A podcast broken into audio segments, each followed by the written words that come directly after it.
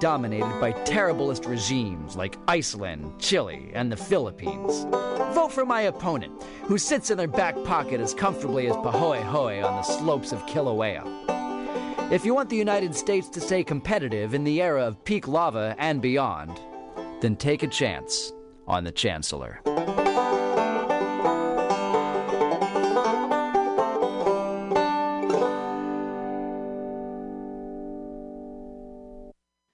Let's watch a full length movie on YouTube with Mike Spiegelman. Let's watch a full length movie on YouTube with Mike Spiegelman. Let's watch a full length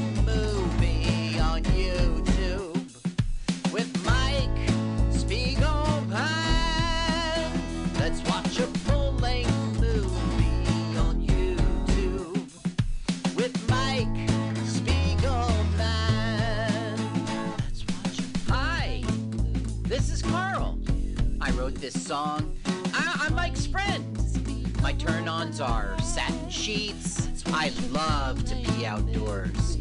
Follow me on Twitter. Jokes to Carl. The French duh, not the duh duh. Let's watch a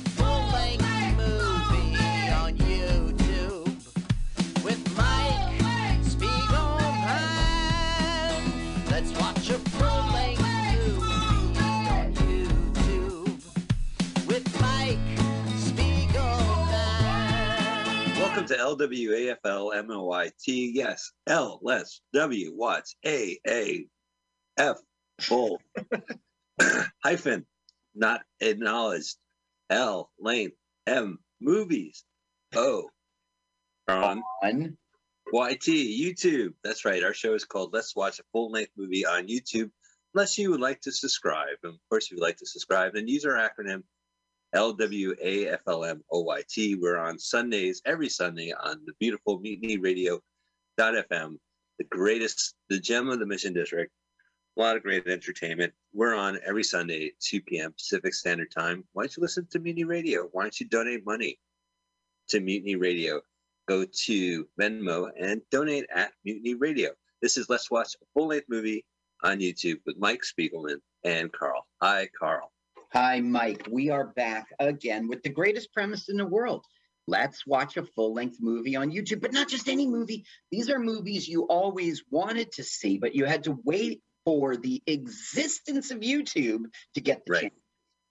Oh, I've read about these books. I know everybody's opinion about St. Nicolas Roeg, but I don't I haven't seen his movies. So what what am I? But thanks to YouTube, I can. And because we're raging narcissists, we want you to join us. Some of these movies are tough to watch alone. So listen to our podcast and watch the movie on YouTube at the same time. Bingo. What a great concept I came up with. Anyway, so uh Carl, what is the movie this week? Today we are watching Performance 1970. Performance is the name, but I want you to search for, and I'm sorry, audience, to ask you to, but uh, you know, it's important you get the right one 'cause others have commercials and uh, there's not a full cut. It is Performance, parentheses, D dot C A M M E L L, camel, right? I don't think there's a space. D dot C A M M E L L probably if you put that in, you'll come up with. Then it says comma n dot roeg dash 1970. Anyway, the channel is Eris. It's A I R E S I S. So Okay. put in performance.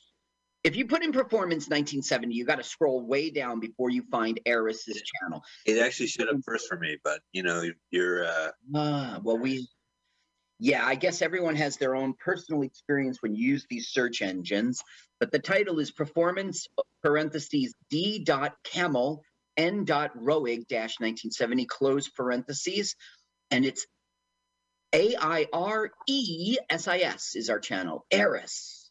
All right. Well, we sound like we have enough to get to this link. So go ahead. We're looking for performance with the parentheses with those actors and, and directors listed uh, on areas.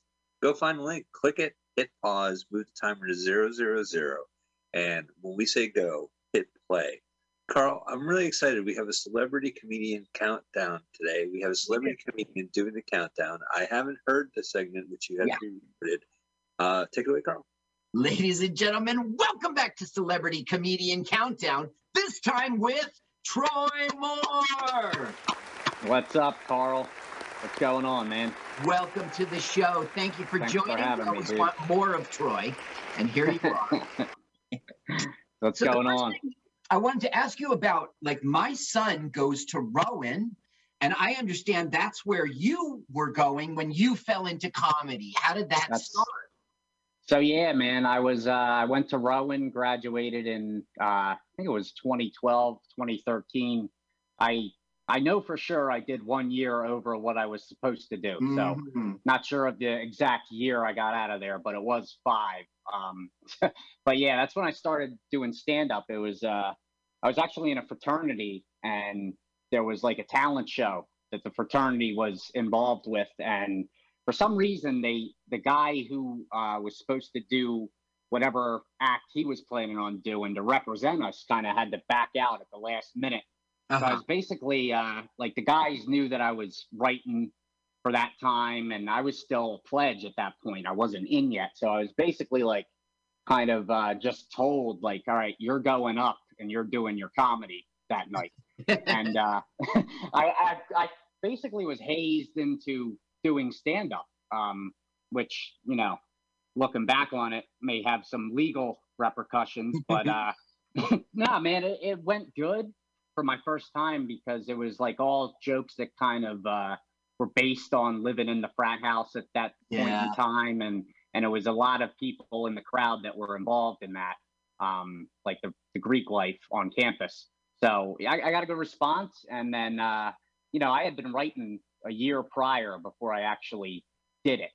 So I, I always knew that I wanted to do it, and Uh-huh. then that just kind of lit a fire under my ass. And after that, man, it was you know I was looking up open mics mainly around Philly, uh, but there were a couple in Glassboro in the college town that I was Right. you know going to.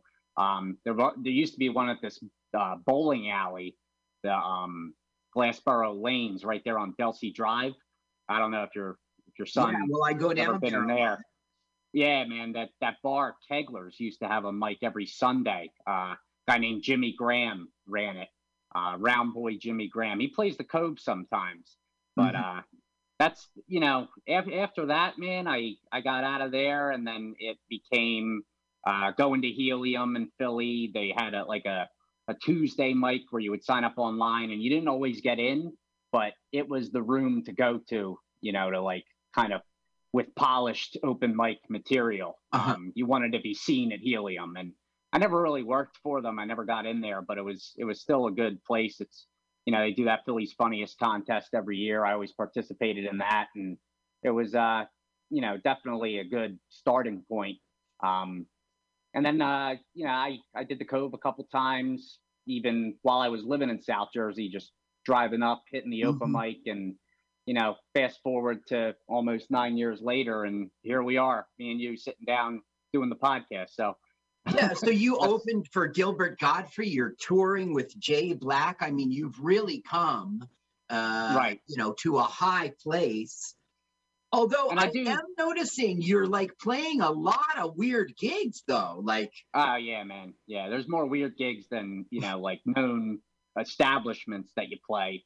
Um, well, you'll be in Pittsgrove, New Jersey, and I saw there was a sports bar and liquor store. yeah, yeah, I'm right at home there. Let me tell you, that's my target audience.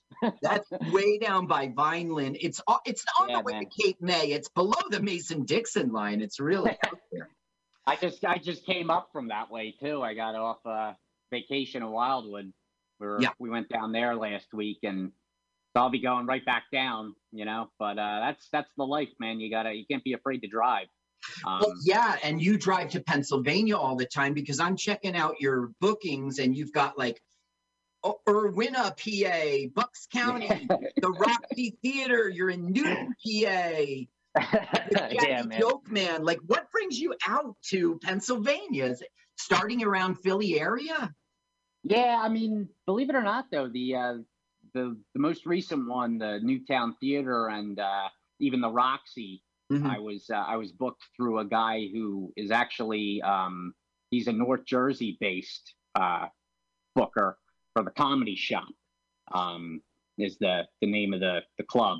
Uh, so they got a couple shop. different rooms, and mm-hmm. he's got he's got the the Newtown Theater, the Roxy Theater, uh, books those. So it's uh, just like throughout the years, I guess you know, working with different comedians and they'll kind of pass your name along to these guys that are putting shows on all over the state and you know if you if you're lucky enough to get in there work for them and do a good job then yeah i mean you could like the farthest i've ever went for a gig will be uh harrisburg is actually uh-huh. coming yeah. up on the 9th i think i'm there on a thursday yeah um, that's a drive yeah and that's that just came from working you know the cabaret rooms down in northeast philly and doylestown uh, where I used to do open mics at.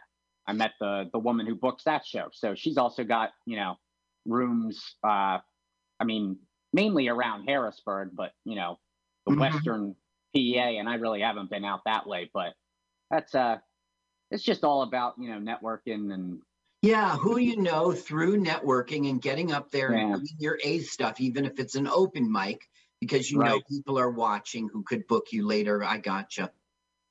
So, so I wanted to ask you about this one joke. It's really funny, I think. I won't tell the joke, but in the joke, this part of the premise, the setup is that your parents lied to you that you were allergic to shellfish. They lied to you so they could save money, like at a restaurant. Is that true? So it's it's a little fabricated. It wasn't to save money, um, but my mom did tell me when I was younger that because you know she was allergic and her dad was allergic that I I never really was able to have it. Like they wouldn't order it right. for me at dinner or like it was like a whole world of food I feel like I was kind of hindered from until I met this Italian girl from North Jersey where yeah. you know you're having calamari, you're having mussels and marinara sauce and like mm-hmm. so I did I did try shellfish for the first time when I was with her. Uh, right. It wasn't like as the joke goes to, you know, it, like a suicide attempt, um, which is you know, I love it. yeah, right, right. but um, it, it's a little fabricated, but it, it does have that underlying truth to it. So it came yeah, from a true place. Yeah. Oh, totally. Yeah, and my mom made me a total hypochondriac my whole life, man. Like mm-hmm. I'm just with with the pandemic and all now, like I, I've, I've been in a, a, a, much better place, I think, back when I was being lied to than now when I'm an adult with all this downloaded fear I have in me, you know? But uh, it's just, I'm trying to take it one day at a time. And yeah, I, I will, I will uh, eat shrimp from time to time now. I know I'm not allergic, so yeah, you're uh, not. Yeah, you got to grow. You know, That's, no uh, need to be selfish with the shellfish. You can handle it. So Troy, tell me, where can people find you out there on the internet? Where can they find you on social media so that they can see clips of you, go see your shows? Where can people get in touch? Oh man, I I'm a big fan of Twitter. Um, I you know, like I said before, I use it as a a way to get away from the the Facebook, you know, just grandmas on Facebook, Family, yeah, literally. Uh, my mother. So I, I like to keep them in the loop about my shows. Don't get me wrong, but I, I feel like Twitter's the place where I can kind of let my hair down a little bit and uh, you know get away with saying a little bit more. Um, but it's it's at Troy T R O Y underscore more M O O R E is my uh, my Twitter handle. And right. Would, now it's two O's, M O O R E, Troy underscore M O O R E. Yep, that's it, man. And I'm okay. on Twitter, and I I love Twitter. Um, and I I don't use it for much more than you know like posting show dates and stuff. But yeah, I'm a big big Phillies Eagles fan. I know that's not the popular thing to be up in the clubs we're working up here in North Jersey. Right, right. Keep it. I, I, I welcome the hate so any North Jersey Giants, Jets fans, come on down and feel free to troll me. Uh, yeah. You know. They will troll. Um, Twitter is for Twitter. yeah, exactly. and I welcome it, man. okay, so now we are going to watch full length movie on YouTube, and everyone at home is going to press play exactly when we do here in the studio, and you are going to kick us off So why don't you give us that celebrity comedian countdown? All right, here we go. You ready? Three, two, one, go. All right, a kiss is but a kiss, not a kiss. As time goes on, Time goes by. I have to say, man, this new Warner Media logo, it's not as exciting as the previous Time Warner companies or Mhm. AOL Time Warner company. The previous Warner Brothers uh, uh, promos are better. All right. Hey, Now we we start with the airplane. Why? because we're rocketing. It's the first image. It's a moving picture. We see. I guess so. You got to understand the flow. Look, there's sex involved and fancy Uh-huh. cars. Just right off the bat. Now, right off the bat, yes, there's sex involved, and I think this is the first mistake of the movie Oh, because oh, this you movie- got notes? Yeah, it's split into two sections. Uh, the beginning is the life of a gangster, and then the second section is that same gangster now on the run. And that's when all the sex and debauchery happens. So I think it a mistake of the filmmakers to start this way. I guess what they're trying to say is this guy that you're about to see, his name is Chaz, is the gangster. Now he's he's not he a boss, he's a thug, but he's living the life he loves. And that includes banging girls. Oh, I was wondering if that was a cocaine straw in his hand, but it's just looking, it's just Mick Jagger looking at himself. Look, he's watching himself in the mirror. See, as What's he's, his, yeah. watching him? No, Uh, I, I really think that uh, this was the first mistake of the movie. Now, this movie doesn't make too many mistakes, but uh, to compartmentalize, I think it would have been better if we had just seen him in a very straight way. Um, well, that's as straight as you can get, right? A. I don't mean sexually straight. I mean like 1950s straight, and then he gets hit by the 1960s debauchery. You see, no, I need, I need to know up front. Is this p- picture moving? So I see an airplane going, and I'm like, Christ, get out of the way there. Then I go, oh, it's just a moving picture. right? Right. But will there be sex? And then to have it cut rapidly, uh, I know that The there's. yes. Hey, you got a cigarette? Now, the second mistake of the film, I think, is still the same as the first one. He gets up in the morning to the alarm clock with some bird. And I don't know why we see his like morning routine. It's not required for the film. Now, this was a novice director times two. Uh, it wasn't a novice film writer, but uh, maybe that's the mistake that they made in in uh, being novices they really gained from being novices because if you don't know anything, you don't know what not to try because you haven't been there before. So that gave them a lot of freedom. Right. Like you're not supposed to show butts in the first five minutes, but you know, here we go.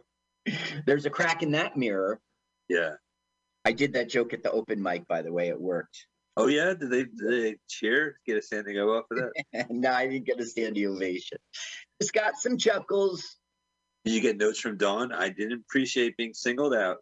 The crack of dawn. The crack of Dawn. I didn't appreciate it. Yes, I have a crack. We all do. Side Dawn. Get over it.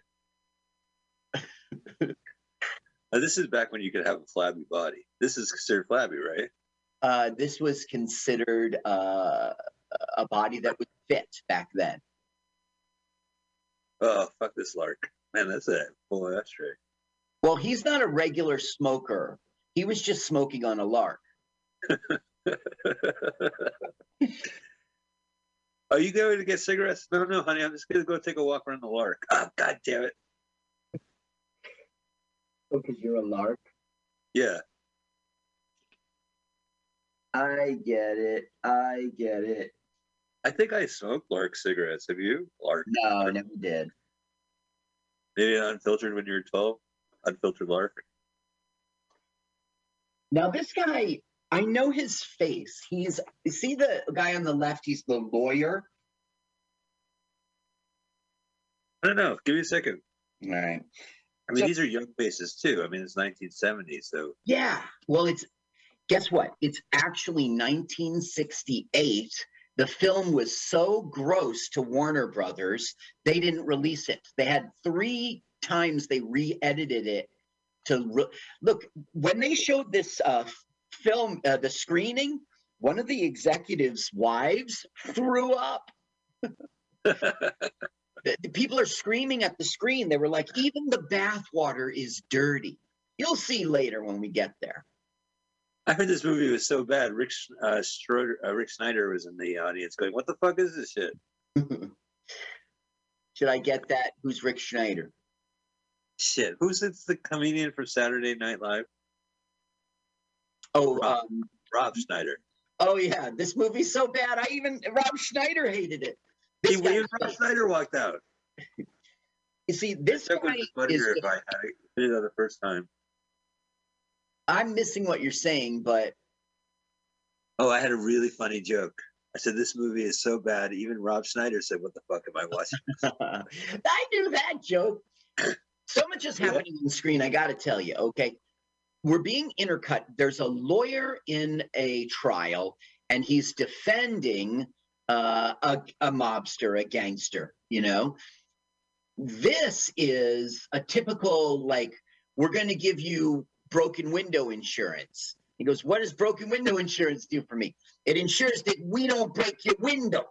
You know, that's what's going on here. Uh, you added a, it was like it's like protection money, and we're seeing that James Fox, that's our actor here. His name's Chaz, is the guy to go to if you want something done in the gangster world.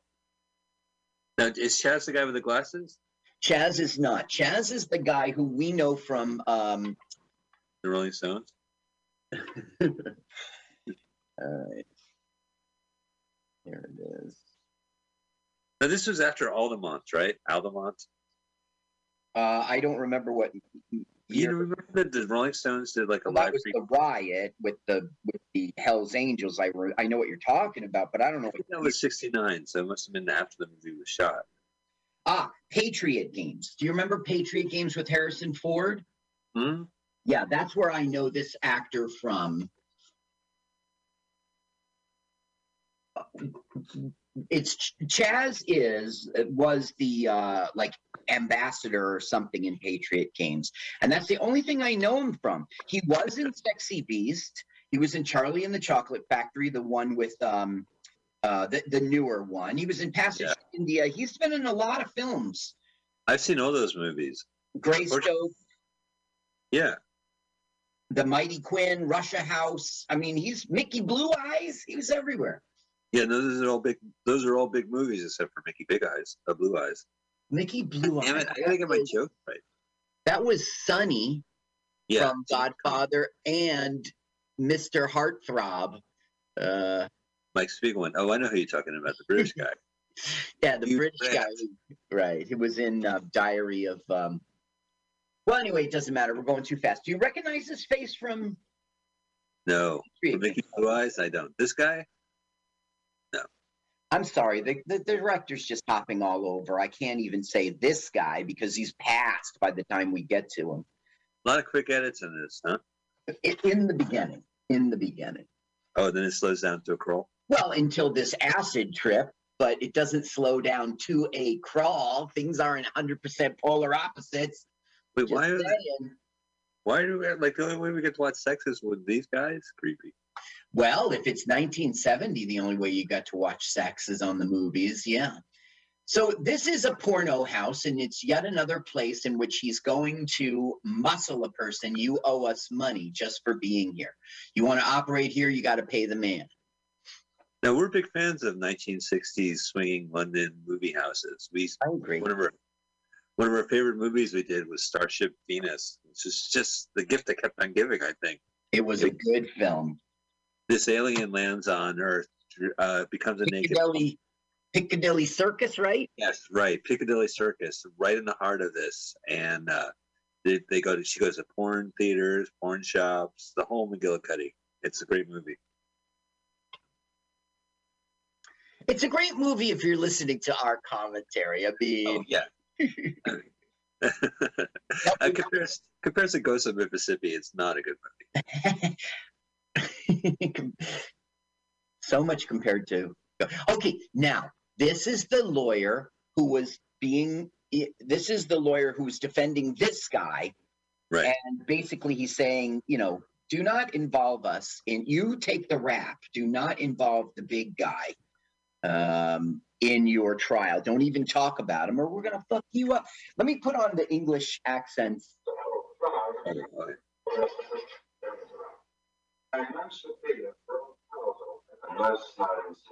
Fuck you up, yeah, I will.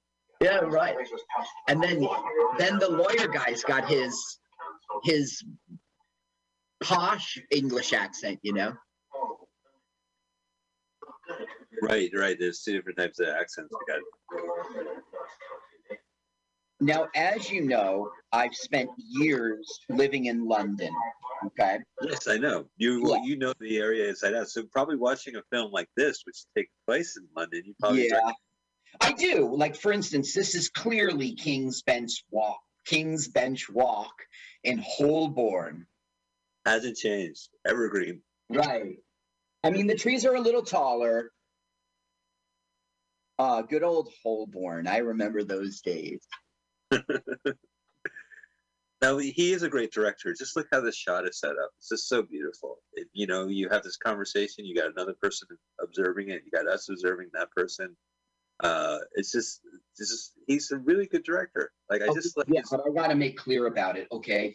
First Yeah. of all, it's true he has a director's credit. Okay. But really, Uh, Don don't like Cammell. Listen, this Nicolas Roeg was a great cinematographer, and the only person in this production who's like had film experience was in the industry.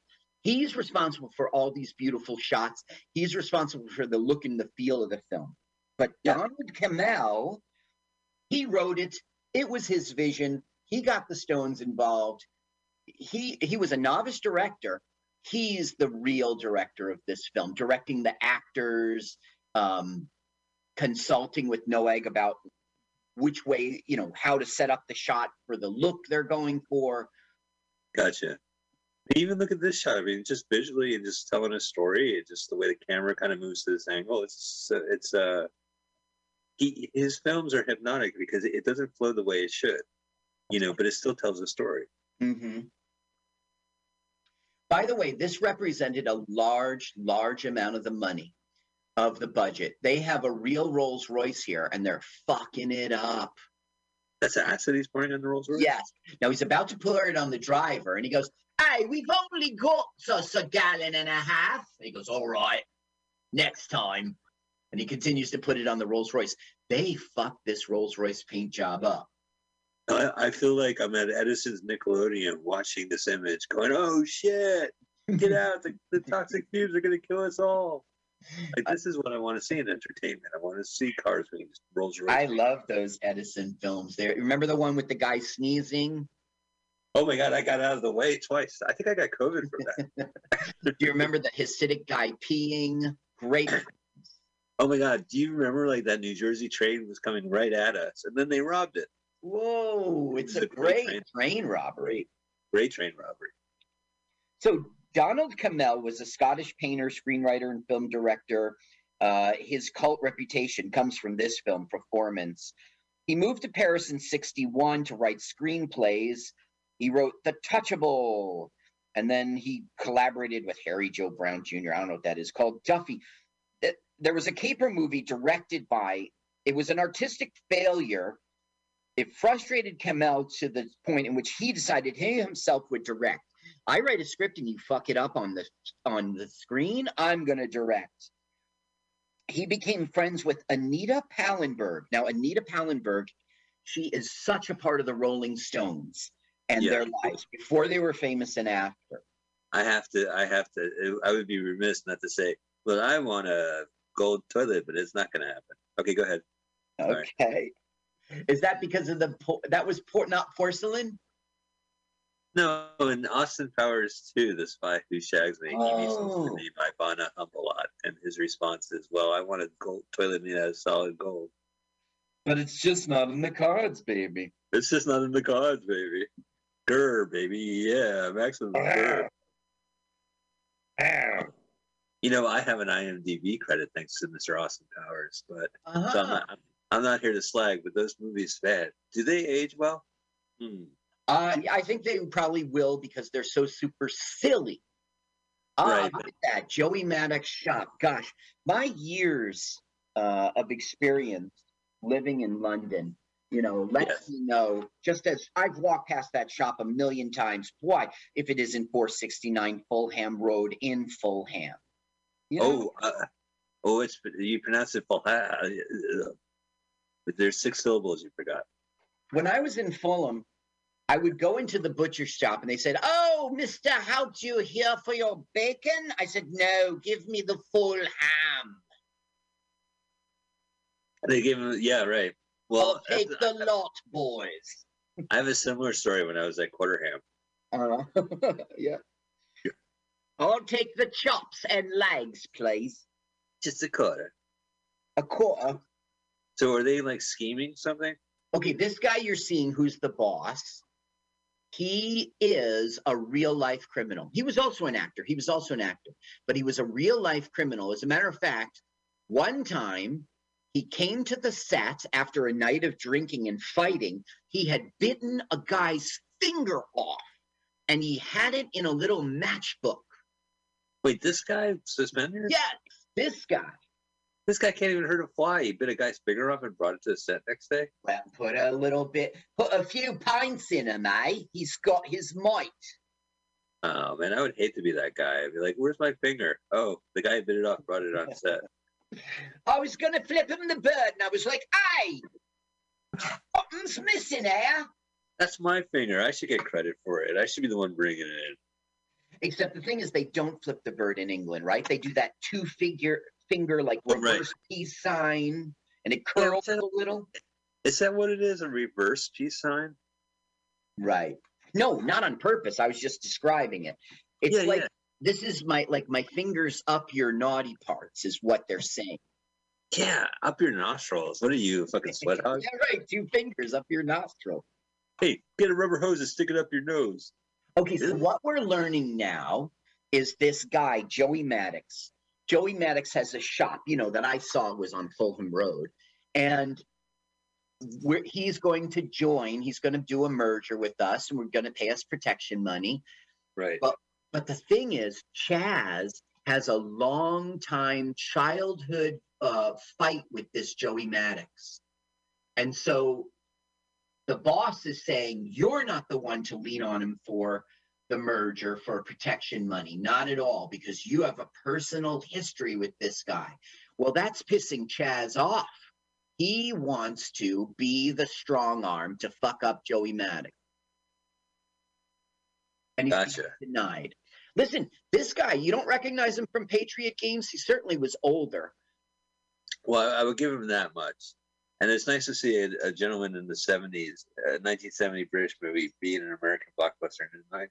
But no, he's just one of those faces. I don't remember much about Patriot Games. Oh, okay. they have to be quiet because Russians are singing in the submarine next door. no, that's right. Weren't they hunting for Red October in that movie?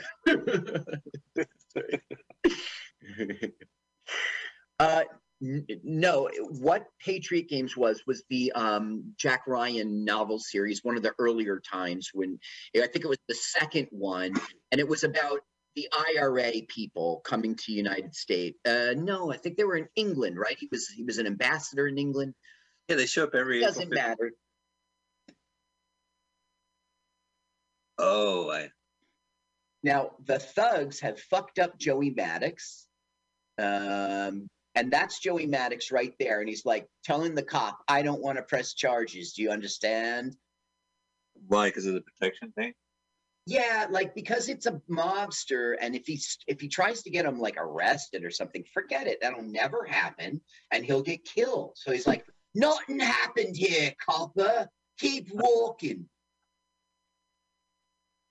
It's a porcelain toilet, it is. now, Uh. who should show up to his old childhood rival but Chaz? Fucking Joey Maddox, isn't it? No, he's not supposed to be there. He's not supposed to be there. Can I say something controversial? May I hot take? Chaz is a perfectly su- serviceable nickname. I wrote a screenplay and my main hero was Chaz. Was it short for Charles? No, I just made him Chaz and I put in a Z. I don't know what it was short for. Does he say it's time for some Chaz and Mraz? Does he have That's a great idea. I, I, it's about five years old, but I could amend it. Yeah. Oh, hey, I have an idea. We have to amend our screenplay to National Lampoon's Open Micers. Oh, yes. Okay. Yeah. I'm always open for that. Well, we should apply that there's a coronavirus going on, but nobody wears a mask. Okay. And every once in a while, there'll be someone in the background with a mask. That's the big edit. Fine. We'll do it. Great. Hey, perfect. We're on board. And as always, podcast audience, don't take our movies, our screenplay idea. Thanks. right. Don't take the idea of, uh, first of all, licensing from National Lampoon just because you want to have that. And then a the saga of two friends who are open micers make it, you know, as people around them become famous, it's their long journey Yes. of, of losership.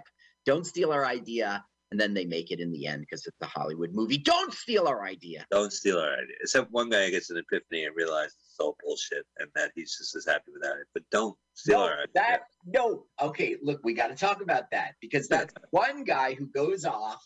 I don't get your message. Quit comedy, quit comedy. You'll feel better. I don't get your message. And then don't forget what happens in the end. He comes back. Right, that's right. And he's anxious. He can't wait to do his set. No, wait, let's hear these accents, okay? All right.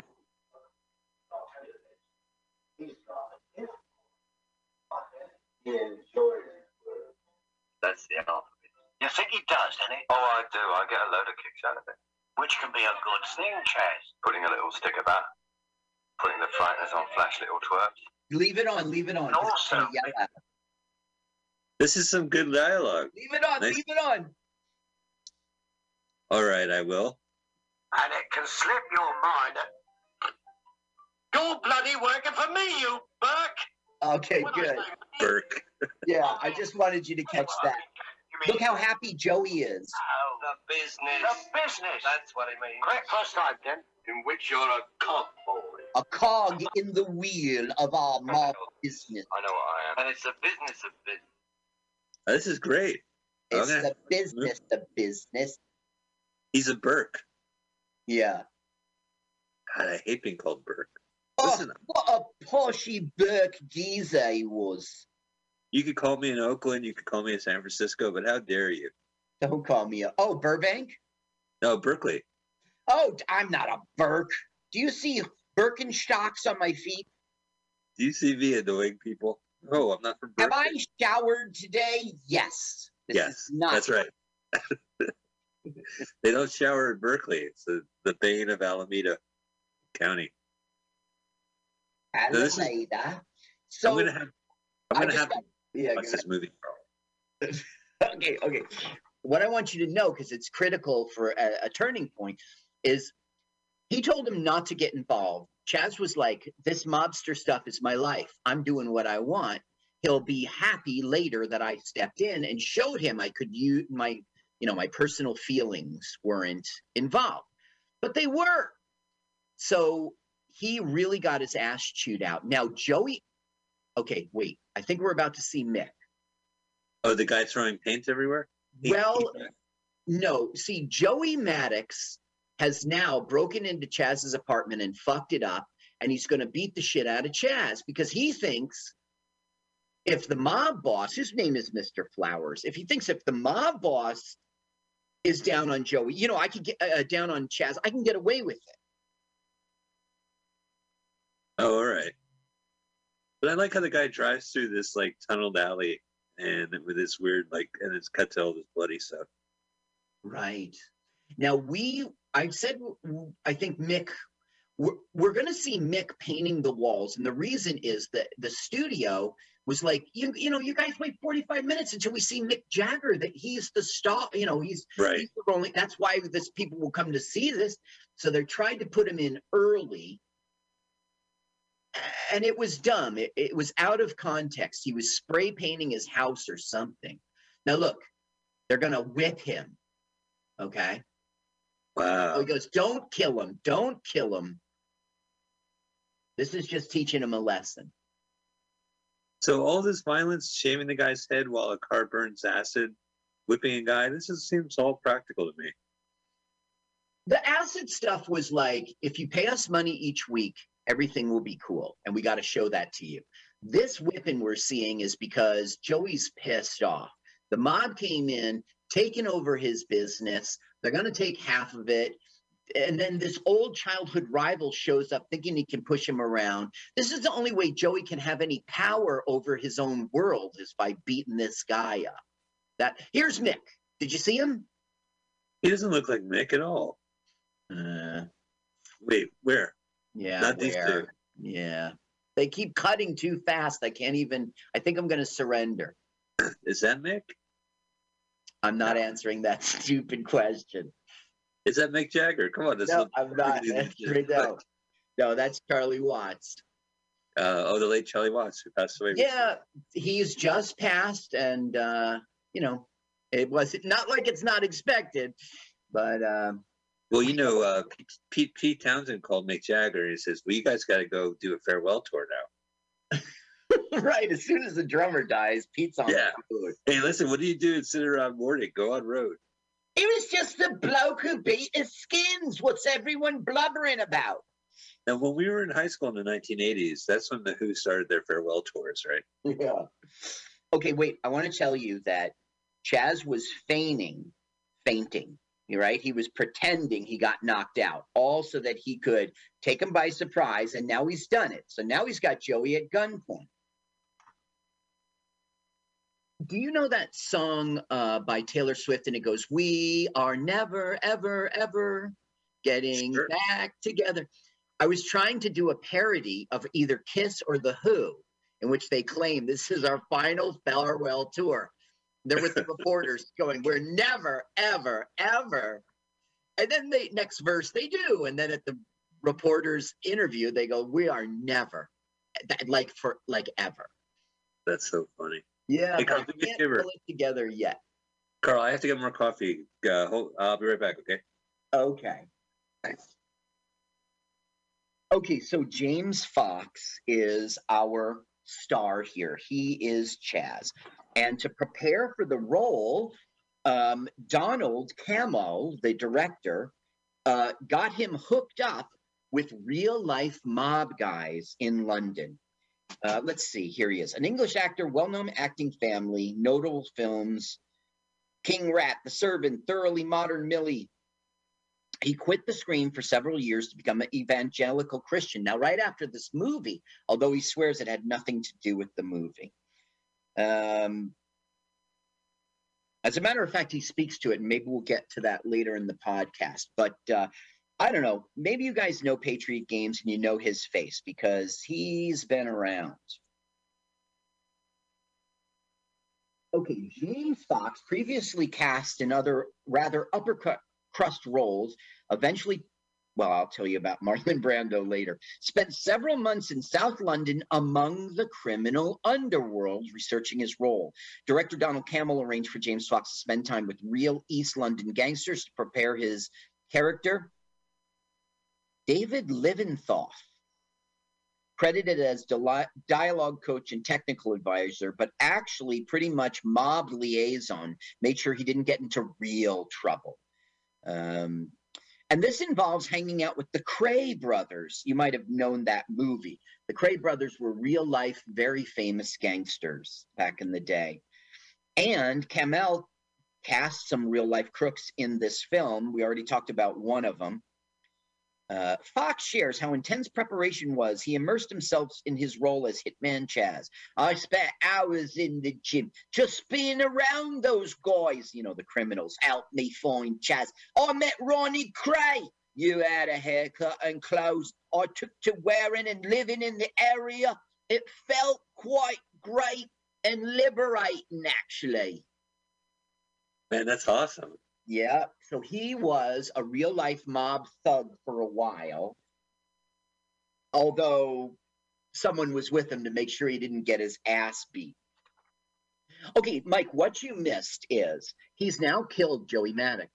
That is not going to make the boss happy. Also, cops are going to be involved. So Chaz has got to go on the run. Did they want Joey dead, or they didn't? They didn't like. No, they they took over Joey's business, said they were making him a partner. So basically, what happened is Joey was extorted, right? You you Right. you work for us and run your business and pretty much just pay us half your money, or we're going to kill you. So no, the mob did not want Joey killed. They just lost a bunch of investment. Oh, you definitely have to go on the lamb for that. Now he's no, no, he's not on the lamb from the mob. He's on the lamb from. I might have said that and I misspoke because he will be on the lamb from the mob as soon as he hangs up this phone call. Gotcha. He calls the mobster. Now, why are they in the boss's bedroom while he's sleeping? They call The up boss, the, look, the boss is looking at a porno magazine Yeah. Why did you look at like at a porno magazine? And if you couldn't do anything about your big boner that was to follow, because there's a bunch of mobsters hanging out in your bedroom. It makes no Oh, sense. it's awkward because the mobsters are like, "Hey, uh, boss, are you done with that magazine?" I got to use the restroom. There's no toilet paper. Let me use the magazine. Yeah. We don't have any toilet paper. Uh, do you have any tissue? No, no problem. I got a sock. I gotta stop. So Chaz does what he should do. He checks in with his work. He checks in with the boss. I gotta get off the street, you say. And then he gets the feeling from this phone call, they're gonna kill him. Oh my god, they use Kentucky Fried Chicken baskets for uh, lamp lampshades. Oh, is that I, I missed it? Is that what it was? Yeah, looks we'll like? have to. Let's rewind the film. Okay, hold on, audience. Rewind. We're backing up. It's on the other side of the bed. We haven't seen it yet. It's not. That's not it. That's not it. Is Not that it. not it? That's their tassels. It's there. It is. Look, it's right there. The Kentucky Fried Ah, the red and white stripes. Yeah. What do you do with a mad dog? Well, you put him to sleep, don't you? So you put Mad Dogs to bed. Yeah. you- Put him down.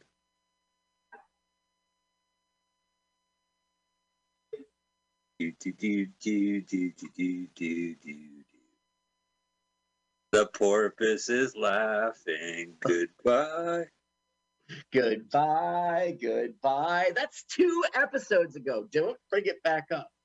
Oh, I loved it. I had a great time watching. I it. know I want to watch it again Yeah. just to torture the audience. Today we're doing head for the third time. Uh, enough head. Yeah, no, I got so much head from and Mike.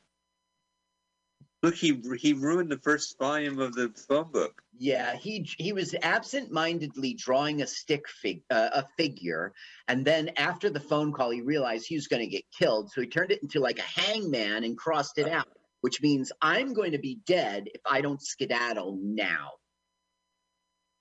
Wow, we that was that was a good that was a good phone book day. Is what I'm trying to say. Like he had a very productive day with that phone book. Oh, look, it's a Rolls Royce after the acid. No, it's a different Rolls Royce. The Rolls Royce all throughout this film, and um, that's the uh, car of choice for this film. And all my years in London tell me Yes.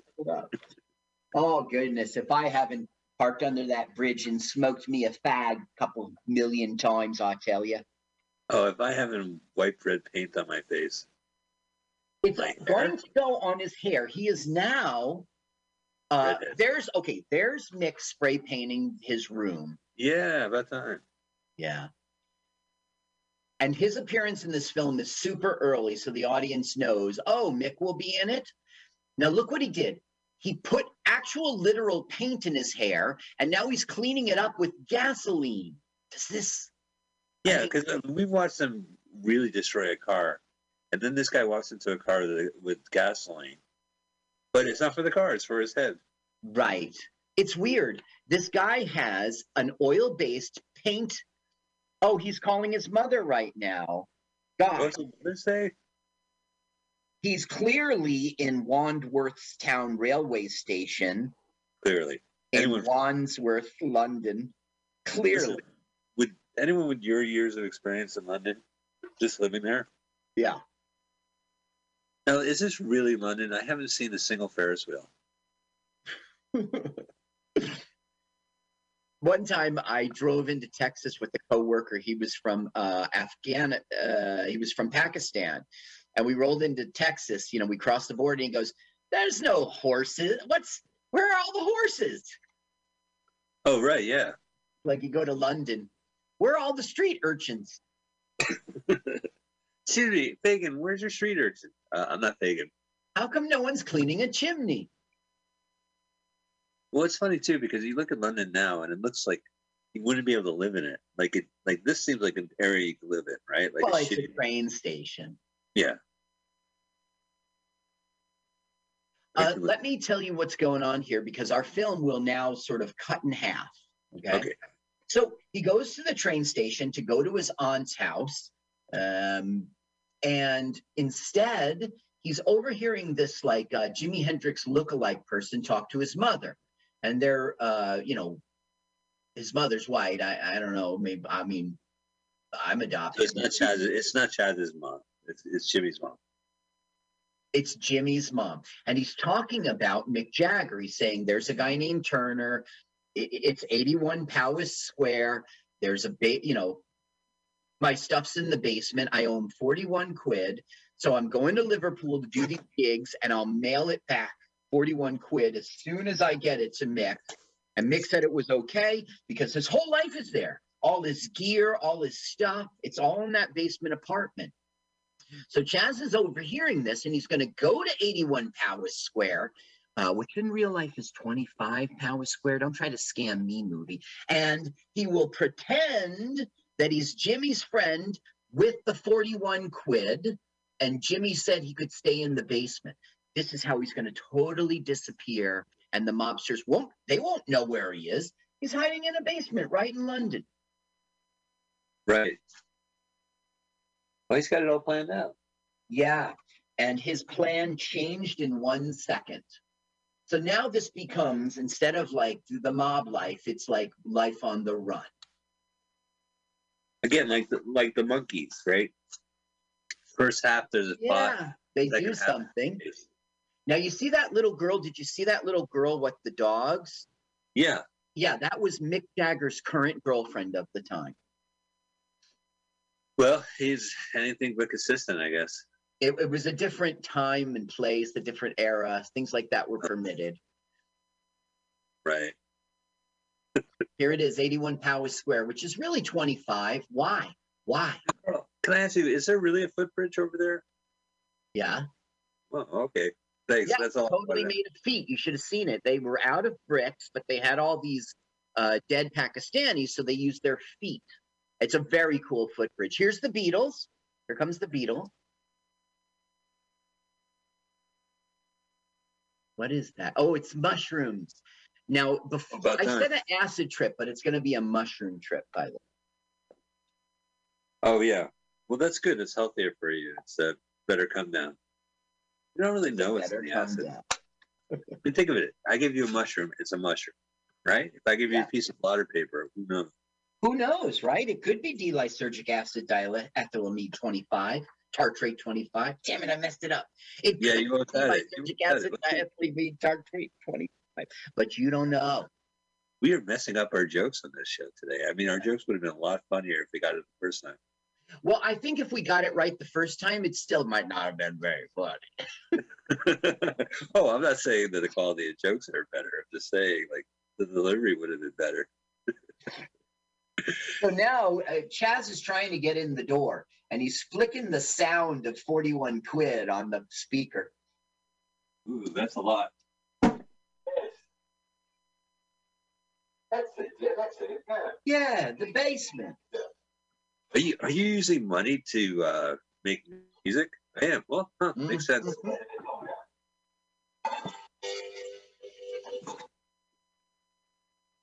We don't count our paper here. Okay, so he's basically checking out this house in which he's going to spend a lot of time. Cool. Oh, so the movie basically resets Now, of course, I've never been inside of 25 Powis Square uh, because I would just walk past it when I was going to my flat. We just walk Right. past it. when I was on my way to my flat, my flat. Yeah, that's the second time you mentioned like a platform. Yeah. Nobody could ever live in my stomach because it's not a flat. It- that's a good one, girl. Okay, I'm doing it at the open mic. Live in my stomach. Oh, ah, the sound of us writing down jokes from the show. Yeah, I should 10, play you. Okay, there's Anita. There's Anita. Now, Anita is the muse of the Rolling Stones. Now, a lot of people were in their lives. It's not like she's the only one or the most important one, but she was a big part. Uh, let me just tell you about this. Okay. Oh, no, that's not her. Here it is. Anita Pallenberg, German Italian. She was an artist, an actress, a model, whatever. I she's she was called an it girl back then. You and I weren't around for it, but in London in the 60s and 70s, there was something called an it girl, and it was an attractive young woman, but and generally a celebrity, but they were perceived as both having like sex appeal and personality that was very engaging. Like they had the whole package. You know, I was born in London in 1968, right? Oh yes, hmm So I've like um, Arnold Arnold from uh, Different Strokes. no, Arnold from Different Strokes was born in February of '68. I was born in October, but I do I do use him as a barometer. Because it's both. London. That's why. Well, growing up, I would say, "Wow, I'm eight years old and I haven't started a, my own movie. Look at Gary Coleman; he must be living the sweet life." Yeah. yeah, Now, right Yeah. now, he's still trying to talk her into it. You know, he's going to give her 41 quid. And he says that he's a performer, he's a juggler, and uh, he need, you know, he's got bookings here in London, and he needs a place to be for a month or so.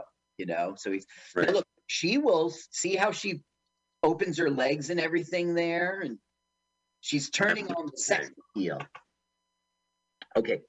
Um, Pallenberg was credited as the muse of the Rolling Stones. She was the romantic partner of Rolling Stones founder and musical instrumentalist Brian Jones, Brian Jones. About time Yeah. we got. David Bowie. And later, no, that was Davy Jones. And later from 67 to 1980, he was she was the partner of Keith Richard. And she had three children with Keith Richard. She was in Barbarella. Oh, was he? Was he Duran Duran? Barbarella, Barbarella with Jane Fonda. Barbarella. Okay, never mind that. For our show, what's important is she was one of those people in Candy. There's people where? Uh, the movie Candy with Ringo Starr. She was one of those Oh, yes, crazies. right. She Yeah. was chasing her, uh, them on the motorcycle, uh, finding them at, you know, holding them up at the airport. That lady. I guess uh, I didn't like that movie when I was younger, but now that I'm a middle-aged man, I think it's a great film. Mm. Took a while. Okay. Pallenberg first met the band in '65 in Munich when she where she was working on a modeling assignment before they had made it big. Jones spoke German, so they began a friendship that turned into a two-year relationship. She recalled later they took a lot of acid during this time, but it caused Jones to have nightmares. She ended the relationship with Jones in 67 when he became violent towards her during Huh. a vacation in Morocco. And then he was hospitalized. Well, he died two years later. But in Morocco, Keith Richards saw Jones assaulting Pallenberg, pulled her away, took her back to England, and she moved in with him. And she and Richards began a relationship that lasted till 1980. Wow, that's incredible. Yeah. Now, have you have you read Keith Richards' memoirs? Like, a No. No, I haven't. I wonder if it's worth a read. When I was 15, the Rolling Stones were everything to me, and I read a bunch of books about them at the time. But, Right. uh, I've since grown up. You uh, so so you knew the story about Brian Jones drowning in a swimming pool and all that. Yeah. hmm And like they kicked him out of the band. They should have just waited. He was going to do it for him. right, it works with the Who.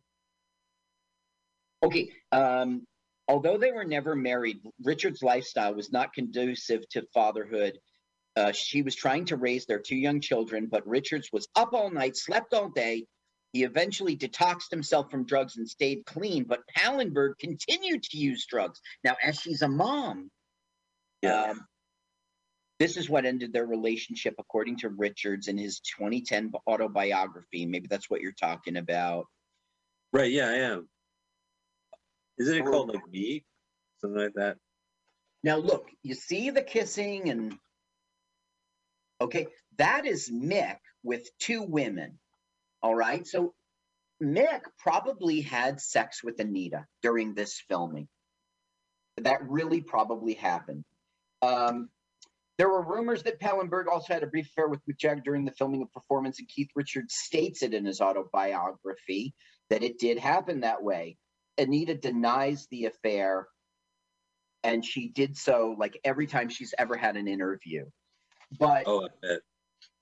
Mick doesn't deny the affair. He says like irritating stuff like, let's just leave that one shrouded in a bit of mystery, I. I mean, there's all this stuff. Okay, Mick wasn't forthcoming on how the method acting sex scenes were between him and Anita. He just laughed and said, let's just leave it at the word mythical and let legend take hold.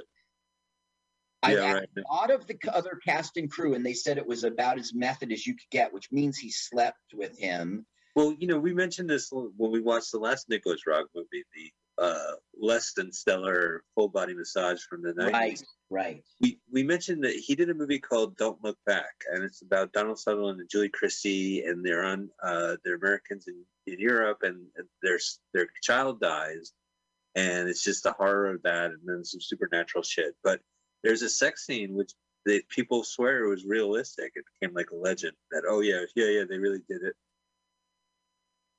Same director. Yeah, same exact director. Now, what was that one called again? Don't look back. Okay, no, maybe it's called Don't Look Now. Don't look now. That's not what I'm that thinking. of. 1973? Yeah, yeah, yeah. And that if you- was with if Don, you Donald. now your your dead child's going to be in the uh, the canals. Oh my goodness. You know, Don't Look Back sounds like a better title because you don't, you know, the past. Yeah.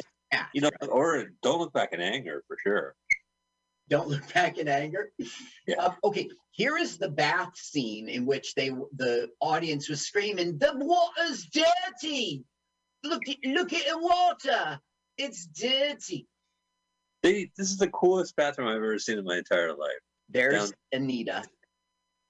Down to the shaming. Uh, is she cutting her coke with sugar? I don't think so. I think she's tying the ends of joints.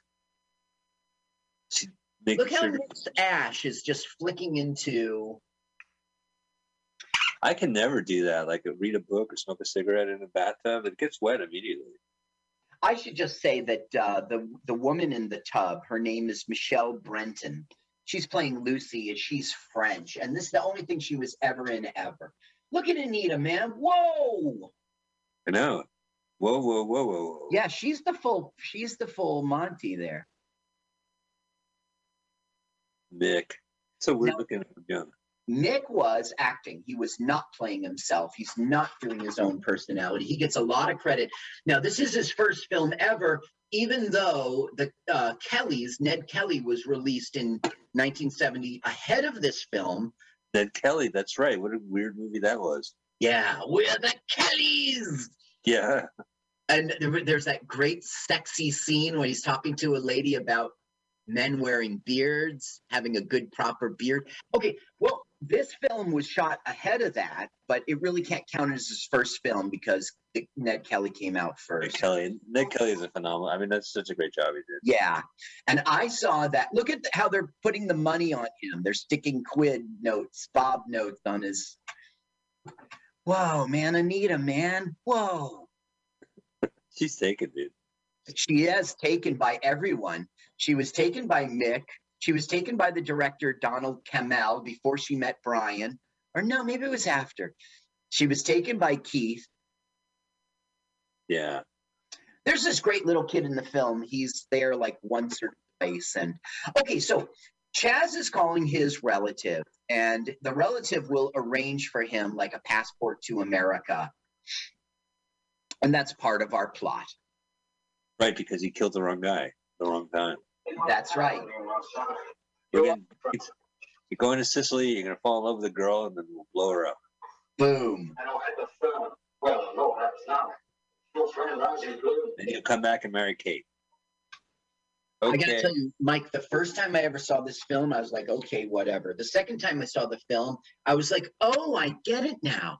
So much of the film I missed just because of the way they speak to each other. You know, that's a bit of all right. Like the second time you watch the film, you mean, oh, he's appreciative of this bird, you know?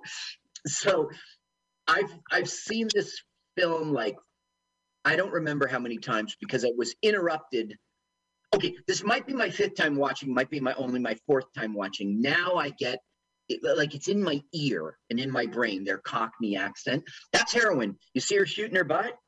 Yeah, That's Gee, really right. real life heroin Anita is doing. Real life heroin, huh? Yeah. But She just did heroin in front of our face. I've never seen shot in the butt or like Yeah, the first time she uh, ever tried going in her butt, it was she was just giving it a shot. Yeah. To see how it goes. Okay, that didn't. uh, no, didn't, didn't That joke was the bottom of the barrel. No, that didn't work. No, no. I've already Yeah. done my crack in the mirror joke. You see how she's looking in the mirror? Yeah, right. We're out of butt jokes. I, I'm gonna play you that crack in the mirror joke. Okay, now he's being invited to meet Mick Jones Turner for the first time ever, the guy who he's paying rent to, and Mick will not want him there. Mick will not want him there. Because Mick sees through him, right? He knows he's not. No, that's not why. He will eventually figure out that he is a um officer. yeah, but but uh he's not who he says he is.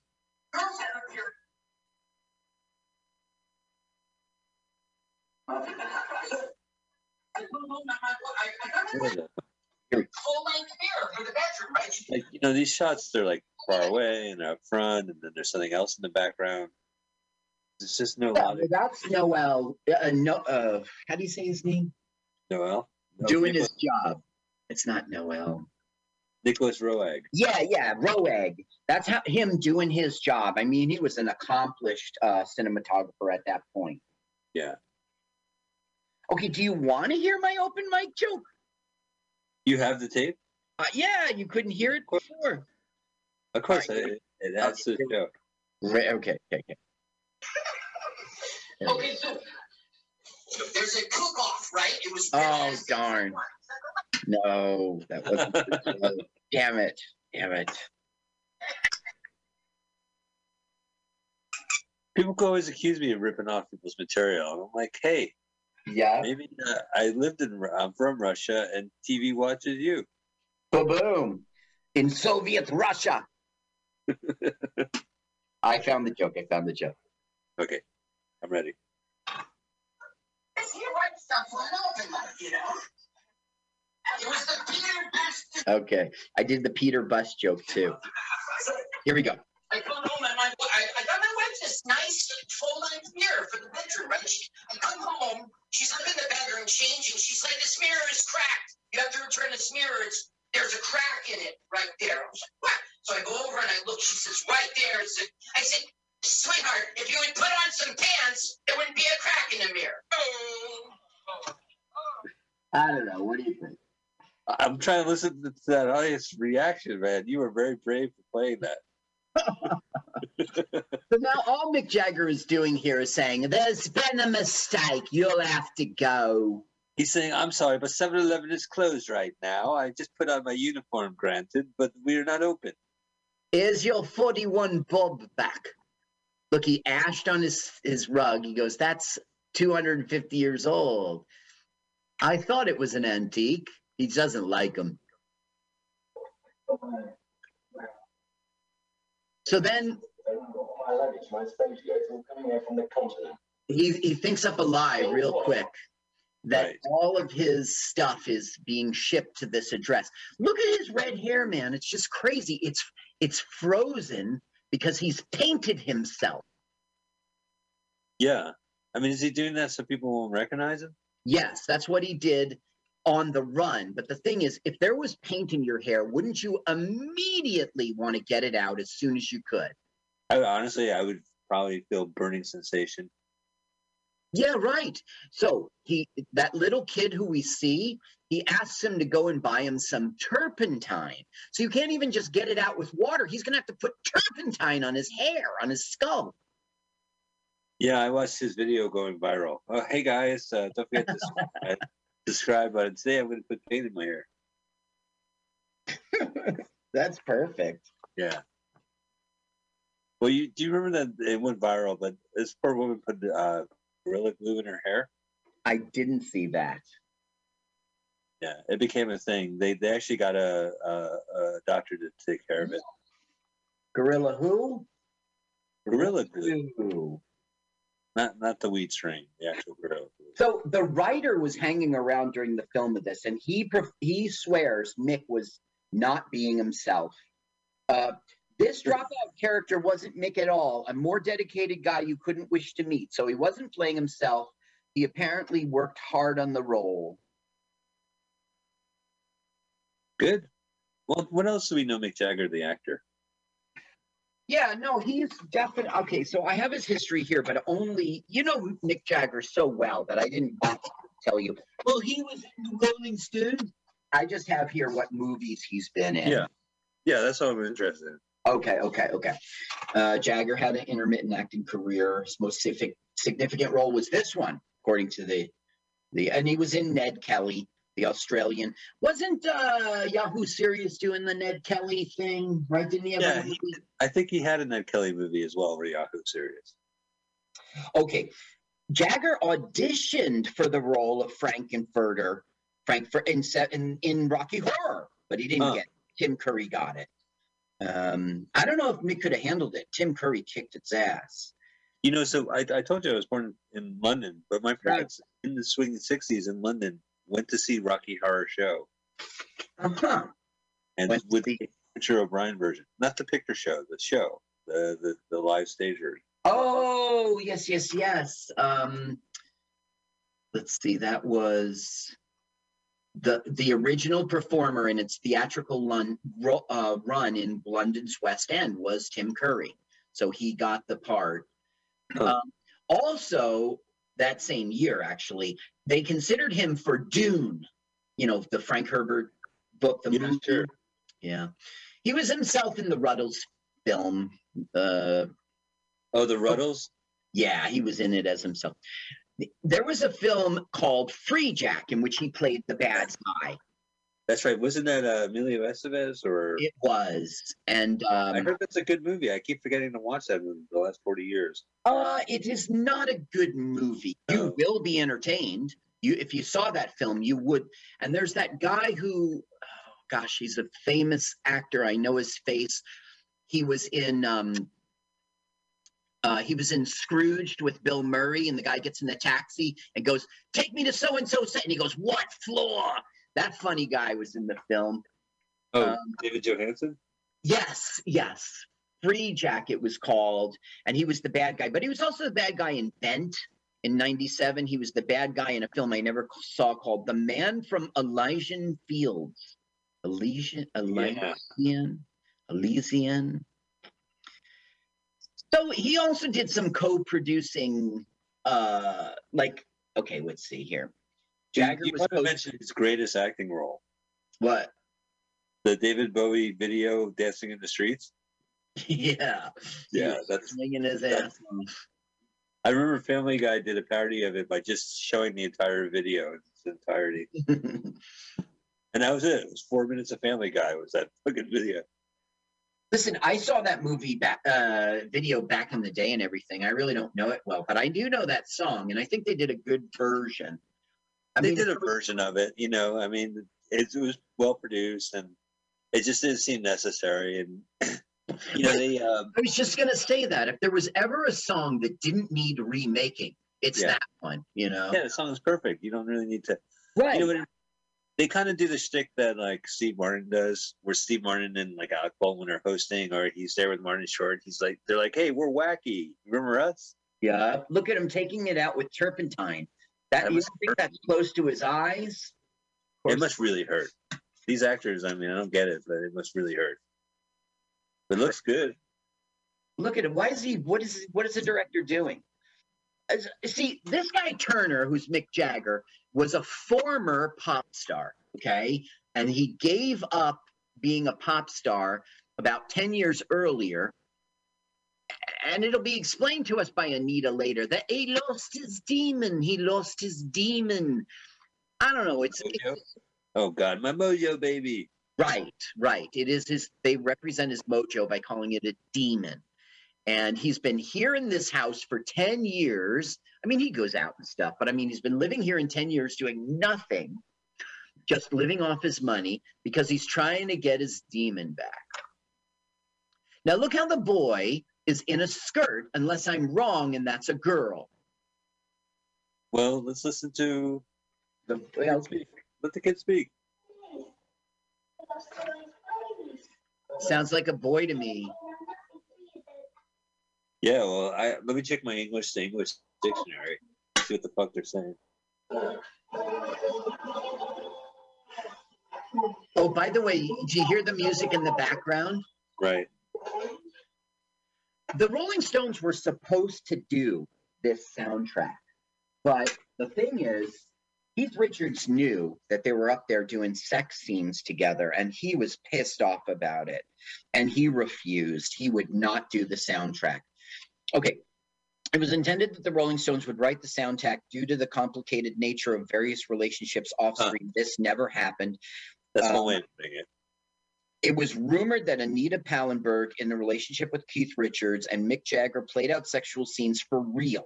When Richards heard the rumors, he apparently took to sitting in a car outside the house where the film was being shot.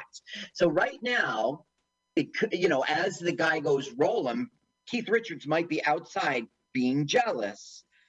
Um, and this did not do a very healthy thing for Jagger and Richards' musical chemistry and the soundtrack came together from another of sources. He was angry about the sex scenes, refused to play. Ry Cooder filled Yeah. in. Huh. Now there's a lot of slide guitar stuff, which was Ry Cooder's signature, and but but Keith Richards did it all the time too. So you can tell they were trying to be the Rolling Stones, and some of the Rolling Stones members are playing on this soundtrack. Is the late Charlie Watts on it? Um, probably he was probably slapping the skin. Yeah. Listen, last open night, Mike, I did your tickle the ivories joke. Uh, I, I did that Peter Best, but Peter Better was horrible drummer.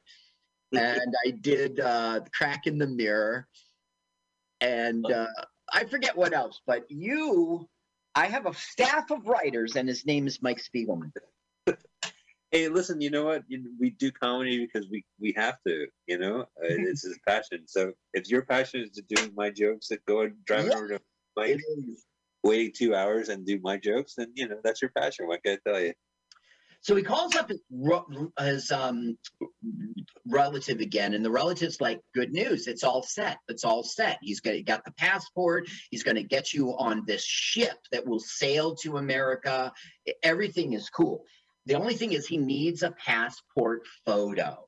Okay, so now Chaz is going to be on a mission to get a passport photo. This movie just ratchets up the suspense. Yeah, that's right. I need a passport photo. But yeah, this this movie called Scavenger Hunt. Hello, mate. now you need yourself one. You get your pearly whites all polished because you got to do a picture, right? Everything looks so cool. Yeah. You know, like sometimes you, we were talking about how generations get envious of previous generations, but Yeah. it looks. I mean, it doesn't look like great living, but it looks great. You know, Yeah, like you were like, you should love the 80s, Carl. Stop fantasizing, wishing you were born in the, you know, lived through the 60s. The 80s was your time. There was no Devo in the '60s, There was no B-52s. right? Yeah. What about the B-50? What about your uh, your love for the B-52s? Here's two George Harrisons walking through the door. Oh yeah, look at that. The George Harrison twins. Hello, I'm George. I'm Harrison. But George Harrison produced a lot of movies. He had a, a label, uh, something called Hemsdale. They Yeah. did like uh, Time Bandits and shit like that. So Yeah. a, recently a documentary about it. It's supposed to be interesting. I mean, One thing I can tell you, and I don't know if it's interesting, is um, the Beatles did Let It Be at Twickham Studios. And we saw that uh, gangster movie when they're all kids. That was done at Twickham Studios. oh, And Bugsy Malone. Yeah, right. And parts of uh, this were shot in Twickham. Is that interesting? That's Uh, interesting. It's like the, the Georgia of its day. So now they're like, what the bleating hell happened to your hair? Oh, he's trying to get the red out. You're not a redhead. You don't smell like gasoline anymore. What's up? Yeah. He goes, This is my natural hair. I'm trying to rework my image as a juggler. Now, Mike, if you saw a guy with painted hair, you would Right. you would think that's his natural color. It's ridiculous. I would kind of, even in the 60s, say that that looks like red paint. Right. I mean, even in the 60s, I would probably guess it. Now, Anita replaced a pregnant Marianne Faithfull. Now, you heard of Marianne Faithfull? Yes, I have, Carl. Just because I listened to Devo and 80s stuff doesn't mean I, I'm not familiar with it. Don't insult me. Don't condescend to me. Don't you condescend to me? Well, uh, she was a big star in England, and she was Mick Jagger's girlfriend. He, they did a song that they wrote. She did a song they wrote called "As Time Goes By," which maybe isn't the greatest song, but you know, when it's playing, you like it, you know. And uh, she was a big part of. Remember, I said Anita was not the only Stones muse.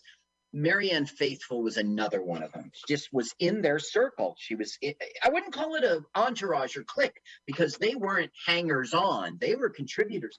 You know, Anita criticized Beggar's Banquet's mix. Mick went back and remixed the whole thing because of it. They really, she was a very smart person. I know she was all up on drugs and she was, she was young, but she had a brain. And she, everybody who, you know, I read about her on the internet raves about how quick and sharp she was. How, let's hear her talk a little bit. She's she's no older than the Rolling Stones. I mean, No, that's right. She's contemporary with them. she's just a bird. Like like guys do get the credits, and women are just kind of No, Mike, don't be like that. They're Oh, not the Rolling soapbox. Stones. They are totally getting the credit. I'm telling you all the things people are raving about. She was an actress and a model and the, uh, the parent of Keith Richards' children. She and Marianne Faithfull absolutely get credit for their contributions and being part of the Rolling Stones scene. Um, they are not marginalized because they are women. let's. I'm trying to think of like pop culture moments with the Rolling Stones. They Okay. did a movie called Cocksuckers Blues, right? But it's never released. Uh, I don't know that. It sounds familiar. You well, you got to see that the the documentary of Altamont, whatever. I, I saw that. It's on the streaming services. Yeah, they hired the Hells Angels to do security, and the Hells Angels were being the Hells Angels, and they killed. They killed two- the black man. You get to watch Yeah. it. That's right. It's strange too because there's a, a really good documentary on Hulu about a uh, Harlem uh, music festival that happened the same year as Woodstock. It Mhm. lasted several weeks, and uh, they had the Black Panthers doing security, and no one was hurt. Yeah. Mm-hmm. Now, okay, the Black Panthers are a misunderstood group because you see them with guns. They were a very, uh, gosh, what is the word? They really genuinely and authentically cared. They had their integrity for Yeah. their. They started this thing called the Free Breakfast Program, and they did it in many cities. Yeah, Um, and that was listen, you take your poor, poor black children down to this little cafeteria and they'll feed you before you go to school so that you can have your brain on right while you're in school. Right. They did this in Watts in Chicago. They did it in Los Angeles. Um, in uh, it wasn't called Compton. It was I forget. They did it in Harlem when Harlem wasn't Columbia University and gentrified. When Harlem was the real Harlem. They did it in many places around the country. Yeah, and they they were able to do security without killing someone. Uh, Yes. summer concert. Well, I mean, the Hells Angels, there's nothing there except we like to dress up and be bikers. We like to be criminals and sell crank, you know? It Right. wasn't like the Black Panthers who were born out of a real, true need uh, in a society. Uh, the Hells Angels were having fun and being va- vagabond. Uh, that's not the word. They, they weren't, they, Hells Angels didn't come from a good place. They came from a shitty place. You know, have you have you seen Jesus and the Black Messiah? Uh, Black Jesus. And, uh, what was that movie? The the one with uh, it's, the guy won an Oscar for it. Oh, a movie. I thought you were asking me if I had really seen The Black Messiah. No, I, Black Jesus Judas and the Black Messiah. is called. It's really well Okay, done. should I watch it? Yeah, I would absolutely recommend it. It's really I'm well done. Netflix it. Judas and the Black Messiah. If you have the HBO Max, it's an HBO Max movie. You know, I don't pay for HBO Max. I sign up for the free trial, and they're on to me. They're on to me. Oh, they're like, hey, buddy. Yeah, sorry. D- don't, nice try using a different credit card. Sorry. All right, this is the eighth day. Sorry. That's how I saw the last uh, thing of Game of Thrones. Okay, wait. Judas and the It was it, it premiered uh, as a first run movie on HBO Max, and it's now on regular rotation. But it's excellent. Okay, I've got to come back to the film. He went up there with his cleaned up hair and he said, I need to change my image. I need a photo to change my image. And what he's really trying to do is get that passport photo. So then they dress him up in this silly posh outfit and they take all pictures of him and stuff. And he's just playing along, trying to get to the chance of passport photo, you know? Right. Nick, Oh, so this- remember Joey Maddocks whipped him on the back? Yeah, I do. okay, he's had these open scars that are infected all this time. Has that been a week and a half or so? And he hasn't had them attended. Mick finally saw them, and Anita's like cleaning them up with um uh uh, hair, uh what do you call that foamy stuff? Hydro. Oh, hyd- Mr. Bubbles. yeah, with Mr. Bubbles, because you know that kills bacteria, just like Neosporin. And he's saying, I would like a plain photo, just a black and white photo, just of my shoulders and head. And then Mick is like, Oh, you mean a passport photo? And he looks all caught, you know. Listen to this cool bluesy thing Mick is doing. Why you gotta be so rude?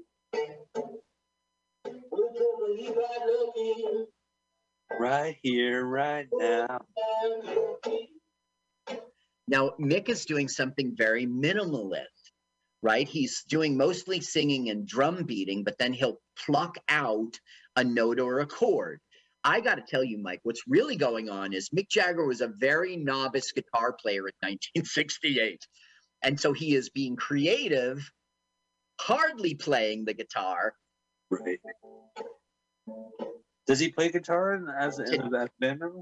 Uh, by the 1970s, the mid 70s, Mick Jagger was a guitarist as good as others. You know, he was. Yeah. But in 1968, no, he was their front man and singer.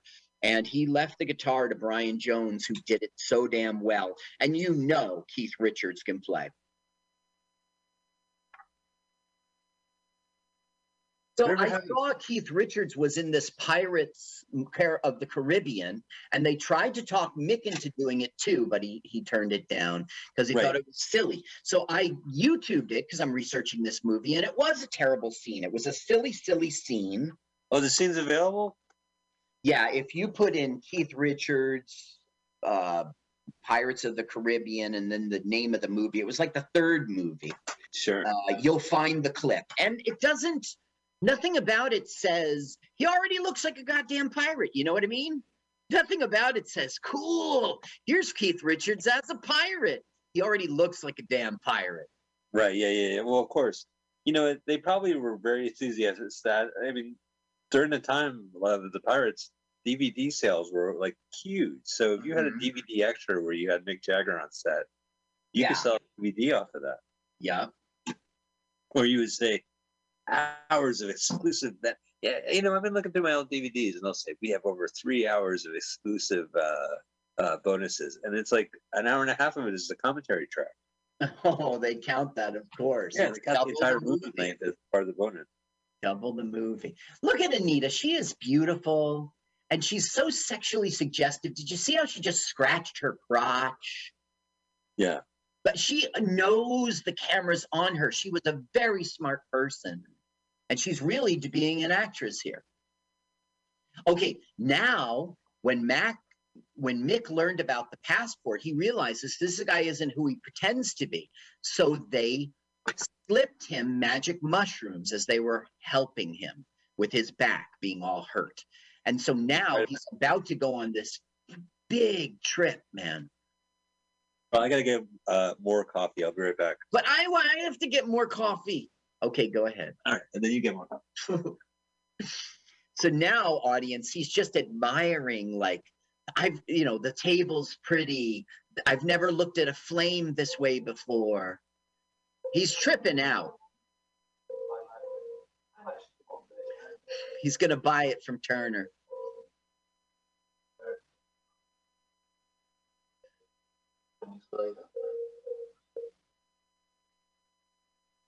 Oh, there's a crack in the mirror, and it's Chaz's butt.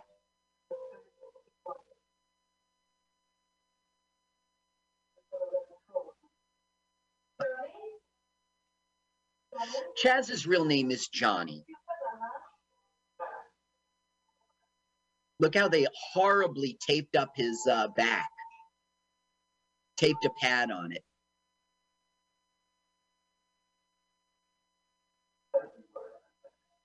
So he's tripping right now, but it's not the most intense part. You know, it's just begun, and they're really going to learn about him now. Um, now, Anita got this role, but Mia Farrow, not only was Marianne Faithfull going to have the role, but she was pregnant, they also considered Mia Farrow, who was absolutely about London at this time. She was all with the Beatles and everything. I'm sorry, I'm wrong. She was going to play the part of Lucy that was played by that French uh, actress. You're back, Mike. I can hear. You can hear me. You can hear me breathing. But Tuesday Weld and Mia Farrow were somehow injured before the filming started. Uh, so, so Anita just fell into this part, and it was perfect. Wait, were you saying that Tuesday Weld was going to take this role, or Mia Yeah. Farrow? Yup. Tuesday Weld was going to play Anita's part, and Mia Farrow was going to be the French one. Now, look, they're finding his gun, and he's because he's tripping, he's open about it. He's letting them know that he is a gangster and this has been a scam, but he's not doing it like a confession. They're they're just intuitively putting to into what's the word? Inductive. They're inductively figuring it out. Wow. Yeah, yeah, that's it. Boy, Anita changed her whole outfit now. Yeah, she well, she went into Mick's closet. But I mean, she's even changed her hairstyle. Am I wrong about that? Yeah, I guess you're right. Maybe it was part of the trip. He's starting to get deep into the trip now.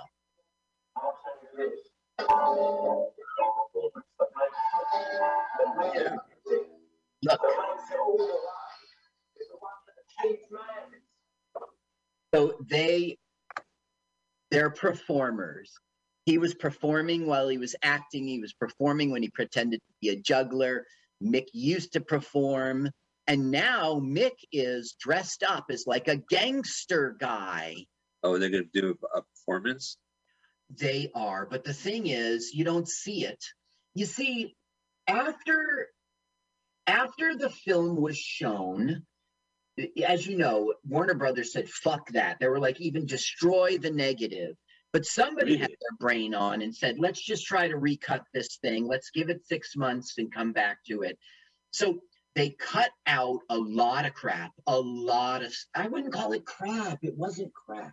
but they cut out a lot of scenes to make it shorter and to get to Mick Jagger quicker. That was a big part of the cutting. Now look how much he's tripping now. They're dressing him all up. Right. So Mick has this whole thing in which he sings a song before MTV. It was very rock video as this gangster person. Now, if you go on YouTube, you can find it. If you put in performance and you put in um, what was it called? Mick. It's not in front of me right now. I forget what the name of the song is, but you can catch it. And it, it's not good, but it's Now, as a music video, so uh, you know, you had mentioned that the Stones kind of kiboshed doing the soundtrack because Yeah. uh, did Mick gifted. did like Mick contribute to the soundtrack at least? Yes, well, he's singing that song, and that song appears on the soundtrack. Um, Mick did contribute. I don't know the full story, but I know that the Stones, at least, uh, you know, bass and drums, were playing back up to Roy, Ry Cooder, and that um, lots of slide guitars on it, and Mick is on it. It was really Keith who said, "Screw this! That's my girlfriend. You just can't bang my girlfriend." Listen, you can bang anybody in the world. All the birds want you. Why are you banging my girl? Why does why does Keith Richards sound a lot like Owen Wilson? Plenty of red blame to go around. There's other women. Hey, why do you gotta bang my girl? there you go. British Owen Wilson. During the Richards- filming, uh, Donald Cammell allegedly encouraged the cast to take drugs and mingle sexually to get them into the mood and atmosphere. But why did he need to do that? Okay, now uh, Anita is sort of half teasing him that, like, about being, he's like uh, uh, being homophobic. I feel like a man all the time. You're like a girl with your tits. He's gonna freak.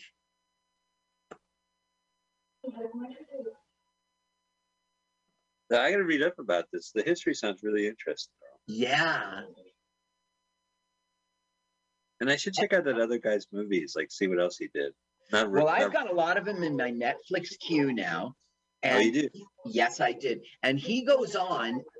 He's not really the director here, but he's got his toe half in the water, dipped in the water, you know. He will, after this film, become a director, as you and I know.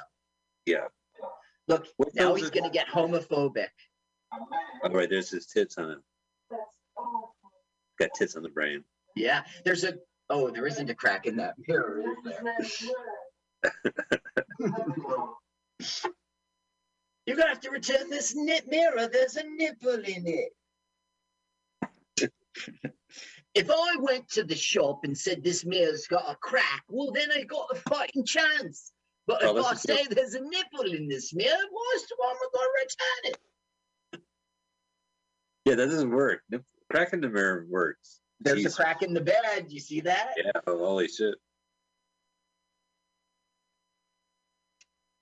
Okay, now the French girl will be the one to sleep with Chaz.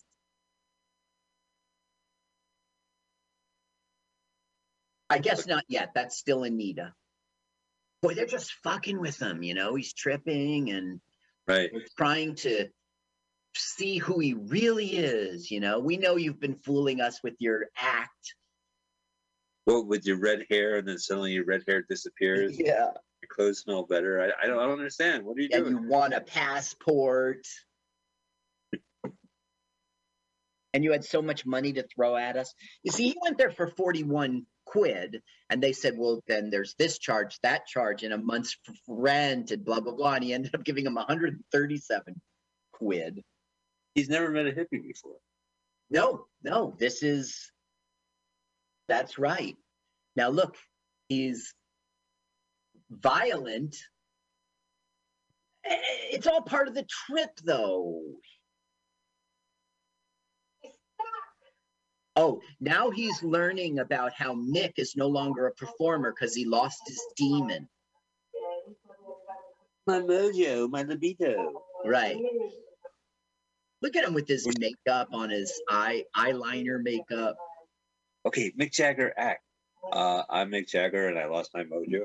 No one's gonna believe it. He's overhearing them. He's got a recording studio, and apparently there's a mic in the room, and he can hear himself being talked about. That's what's going on there. This wig will remain on him for the rest of the film, and it will get really fucked up looking. All right, looking forward to it. Mick Jagger, what'd you think of the Rutles? Oh, the Rutles, they uh, were our main competition during the 1960s. and cut. Great, great, great, great, great parody. Great job. Good job. Thanks for being in the film. The, the Rutles ripped off the monk. The Rutles ripped off the Monkees. Oh, Thank you that's for being in hilarious. Tripping, tripping, tripping. Okay, and that's cut. Eric Idle, uh, let's get more of Lorne Michaels' friends in front of the camera. Hi, I'm Dan Aykroyd. I'm a big fan of the Rutles. that's right. That's right. You watch the Rutles, like you, you hear the Rutles, and like you know, when you're a kid, you become a Beatles fan, and then you say, "Oh my God, they made fun of the Beatles," and you get into the Rutles, and you're like, "Oh, Yeah. your mother should go, should go." Ouch. You're breaking my heart. Ouch. Tear me apart. Ouch. Ouch. Ouch. Ouch. Look at. Genius. And then they made that terrible Really video uh, documentary. That was done by a Monty Python guy. It was Eric Idle, Ah, yes, yes, yes, yes. and uh, he, uh, he I've got it. Uh, the name is right in front of me, of course, but the Bonzo Judah Dog Man, I think, was worked with them. I for, I did see the Rutles. I remember it in detail, but I don't know that I. Not very. I'd have to see it again. Now, look, he doesn't have a lightsaber. He has a fluorescent light, but the, I don't understand how it's being lit. Now, with a fluorescent light bulb, you can be touching some electricity and touch the uh, prongs to it, and it illuminates. Maybe that's what's going on. Well, I, I remember there was some tubes with batteries in it. And that- Oh, so maybe it's just. Like a like You hear how Rolling Stones it sounds? yeah. Oh man, I guess you really have to be a fan of his. No, it's plugged in that that that like plugged in. Okay. He's so bizarre looking, Mick Jagger, you know? His eyes look far away and distant and lost. His lips don't work for his face. He's so weird. yeah. I mean, there's there's people who have talent who have looks, and there's people who have looks who just get it, get what they. Yes, right. So now he's saying you forgot to call your friend. The lie was he had to call his agent and give him a publicity photo, which was really the passport photo. Which is the passport so they can get out of town. Right. So he's saying you forgot to call your agent. And when he calls, he really calls his relative. As you know, we've seen the relative throughout the film. He's going to help him out with this passport. But the mobsters put two and two together and they got to the relative. Oh, So here he's calling him. You hear that stereotypical phone ring of England. Boop, boop. boop, boop. well, he's doing the comedy phone. You know, back before phone with his hand. Hey, you ever mm-hmm. been on the phone and you're like holding the phone like this? boop, boop. First time I ever heard that was Pink Floyd. Oh, right. boop. So every time I hear the English ring, I, I expect to hear, hello, this is the United States calling. Are we reaching? Mrs. Pink, Mrs. Floyd. So that was the only joke of the film. He goes, I've got the passport photo right here. And then you take a look at it and it's him looking stupid in the wig. I've Oh, this- changed me look. So this movie has a sense of humor. No, that's the only joke. That's the only joke. Okay, for a lark. Right. See, the gangsters are in the room with the husband and wife relative. Uh, it's kind of ominous. Yeah.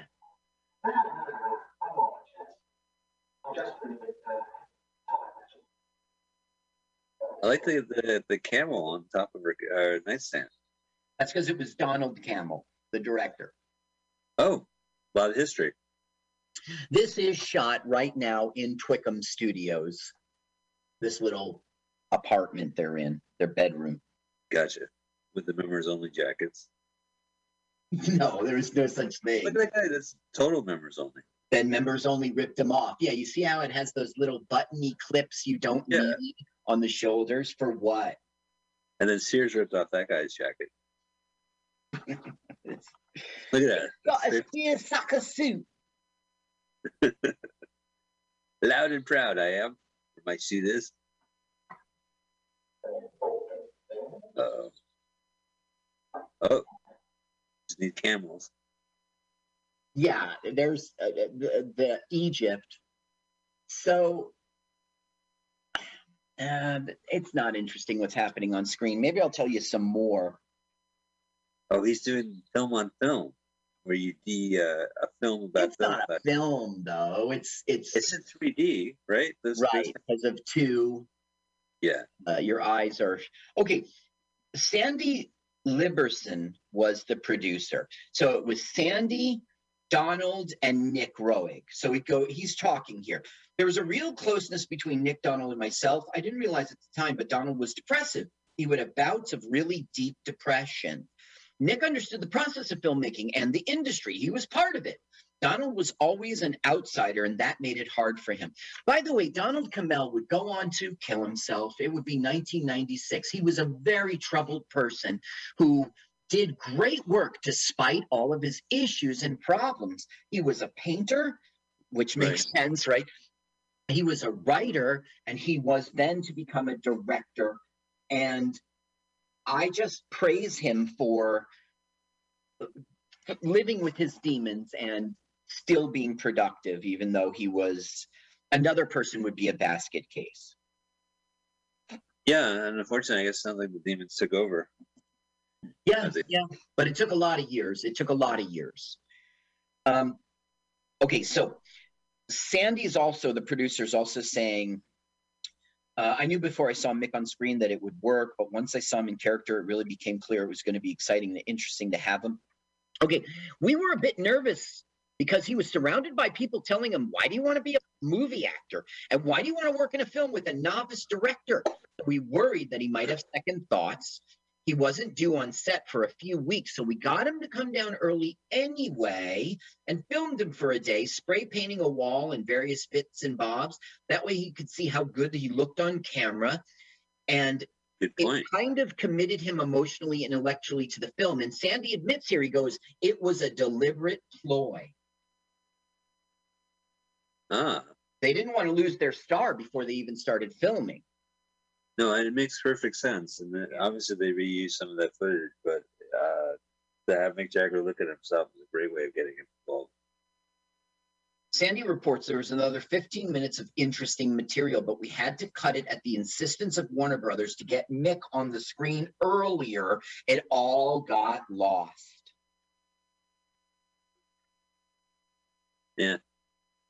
You know, it's funny. Uh, uh, speaking of HBO Max, I did watch the the Space Jam movie, and uh, part of the criticism is that in the the final Space Jam bout, the audience, the AI creates uh, pulls characters from Warner Brothers movies. Uh-huh. So for kids film, you have like Ken Russell's The Nuns show up, which is a film they won't show in England in America. Uh-huh.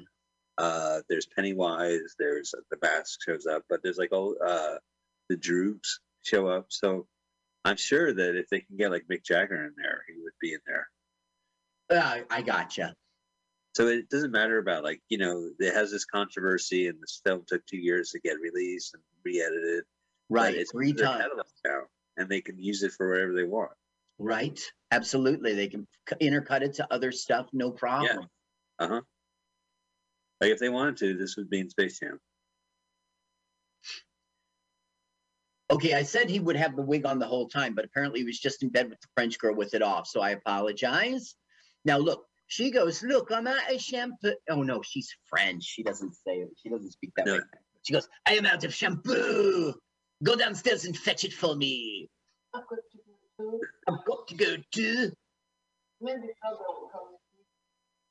Zip the the boo. Oh man, shampoo.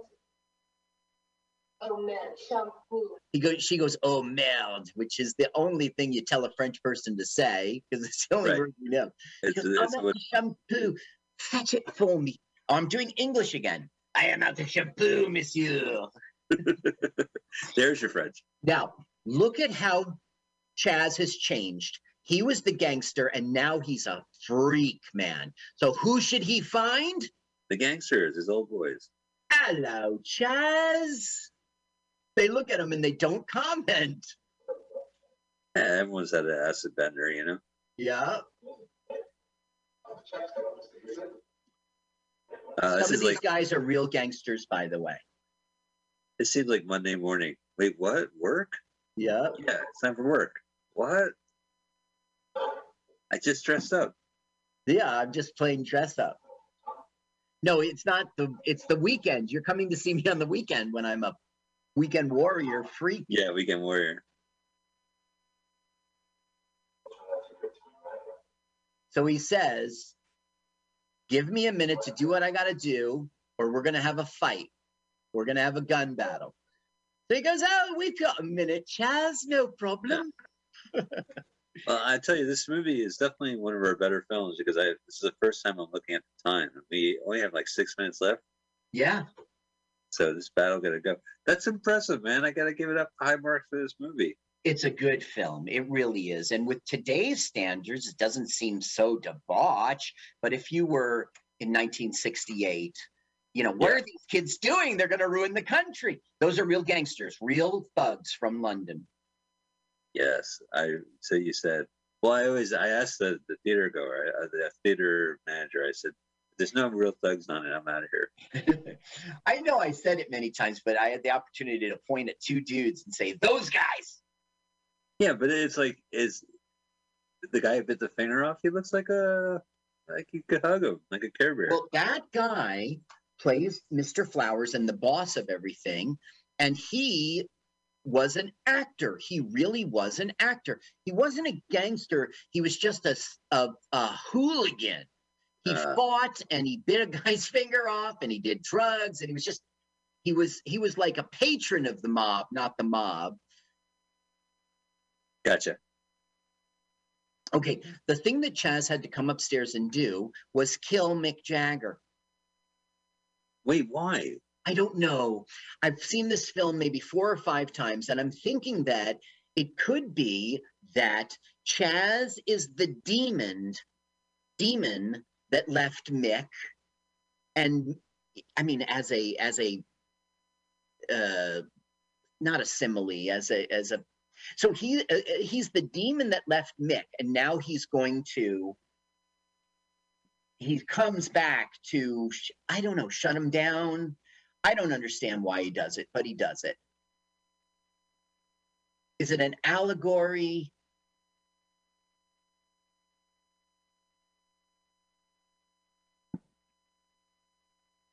Here it comes, here it comes, here it comes. Stop keeping us in suspense, film. Is he or won't he? No, they use the music to build up the tension. Whoa, this is pretty cool. Yeah.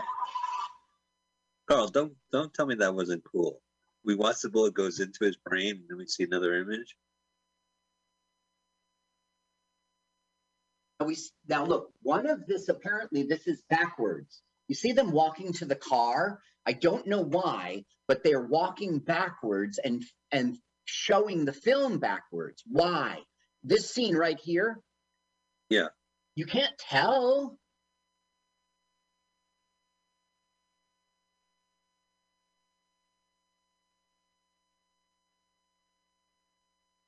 Oh, gross. Yeah. Now Anita's just being cool. He's going to start checking stuff out for no real reason. The movie's over now. The guy's been shot, so I don't know why we have this scene at all. The Chaz hasn't been shot, right? Just Mick. Mick has been shot. Chaz knows he's going to die. There's Mick in the uh, shot. How did he get into the closet? I don't know. How, how long of a show do we have? Oh, it's Mini Me again. This Awesome. was shot. ba- You see the guy going backwards, the little kid? Mhm. Yeah. Why? movie.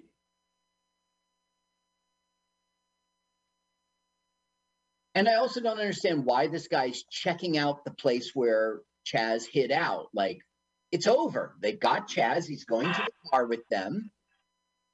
This Why music's not? of cool. Here, Chaz approaches the car, and Mr. Yeah. Flowers is right there. And that was the first person shot. We got to see it through Chaz's eyes. Yes. Oh, it's the roll. It's the Black Rolls Royce from the beginning of the movie. No.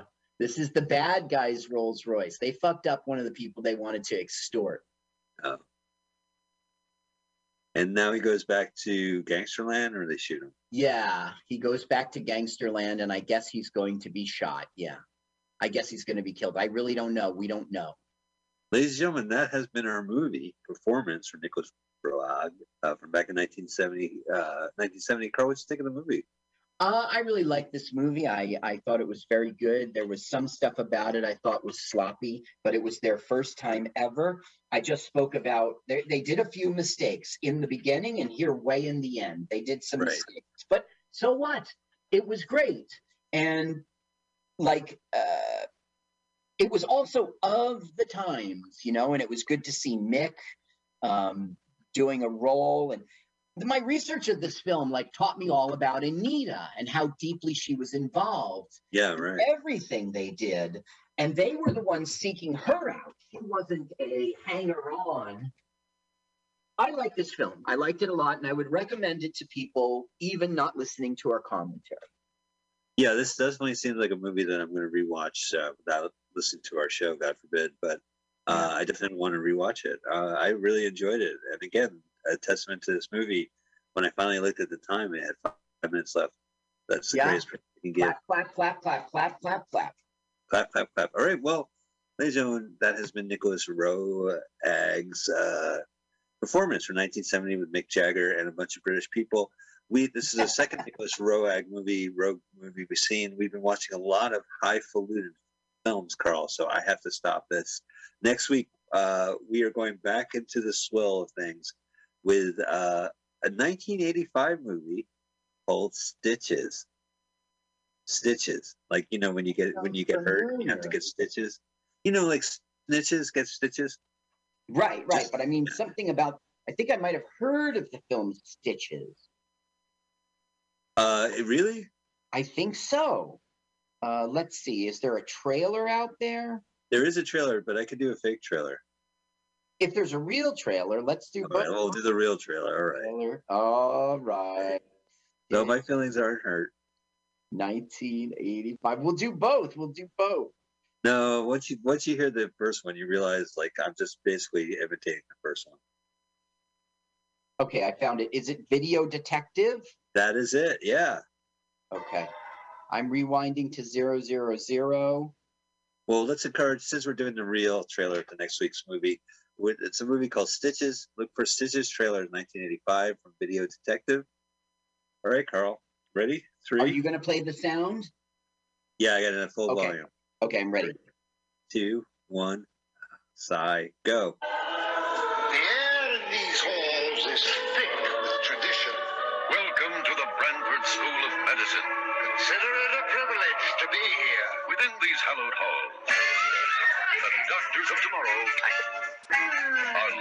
Save lives. Terminal. Oh, I think you need to change the dress card. Here, three dedicated students. Party upstairs. We are upstairs. Then party downstairs. Are determined to get the most out of med school. I'd be willing to work with you, Seriously? but you'd have to put out. I mean, work hard. They are evaluating the muscular system, Well, boys, what do you think?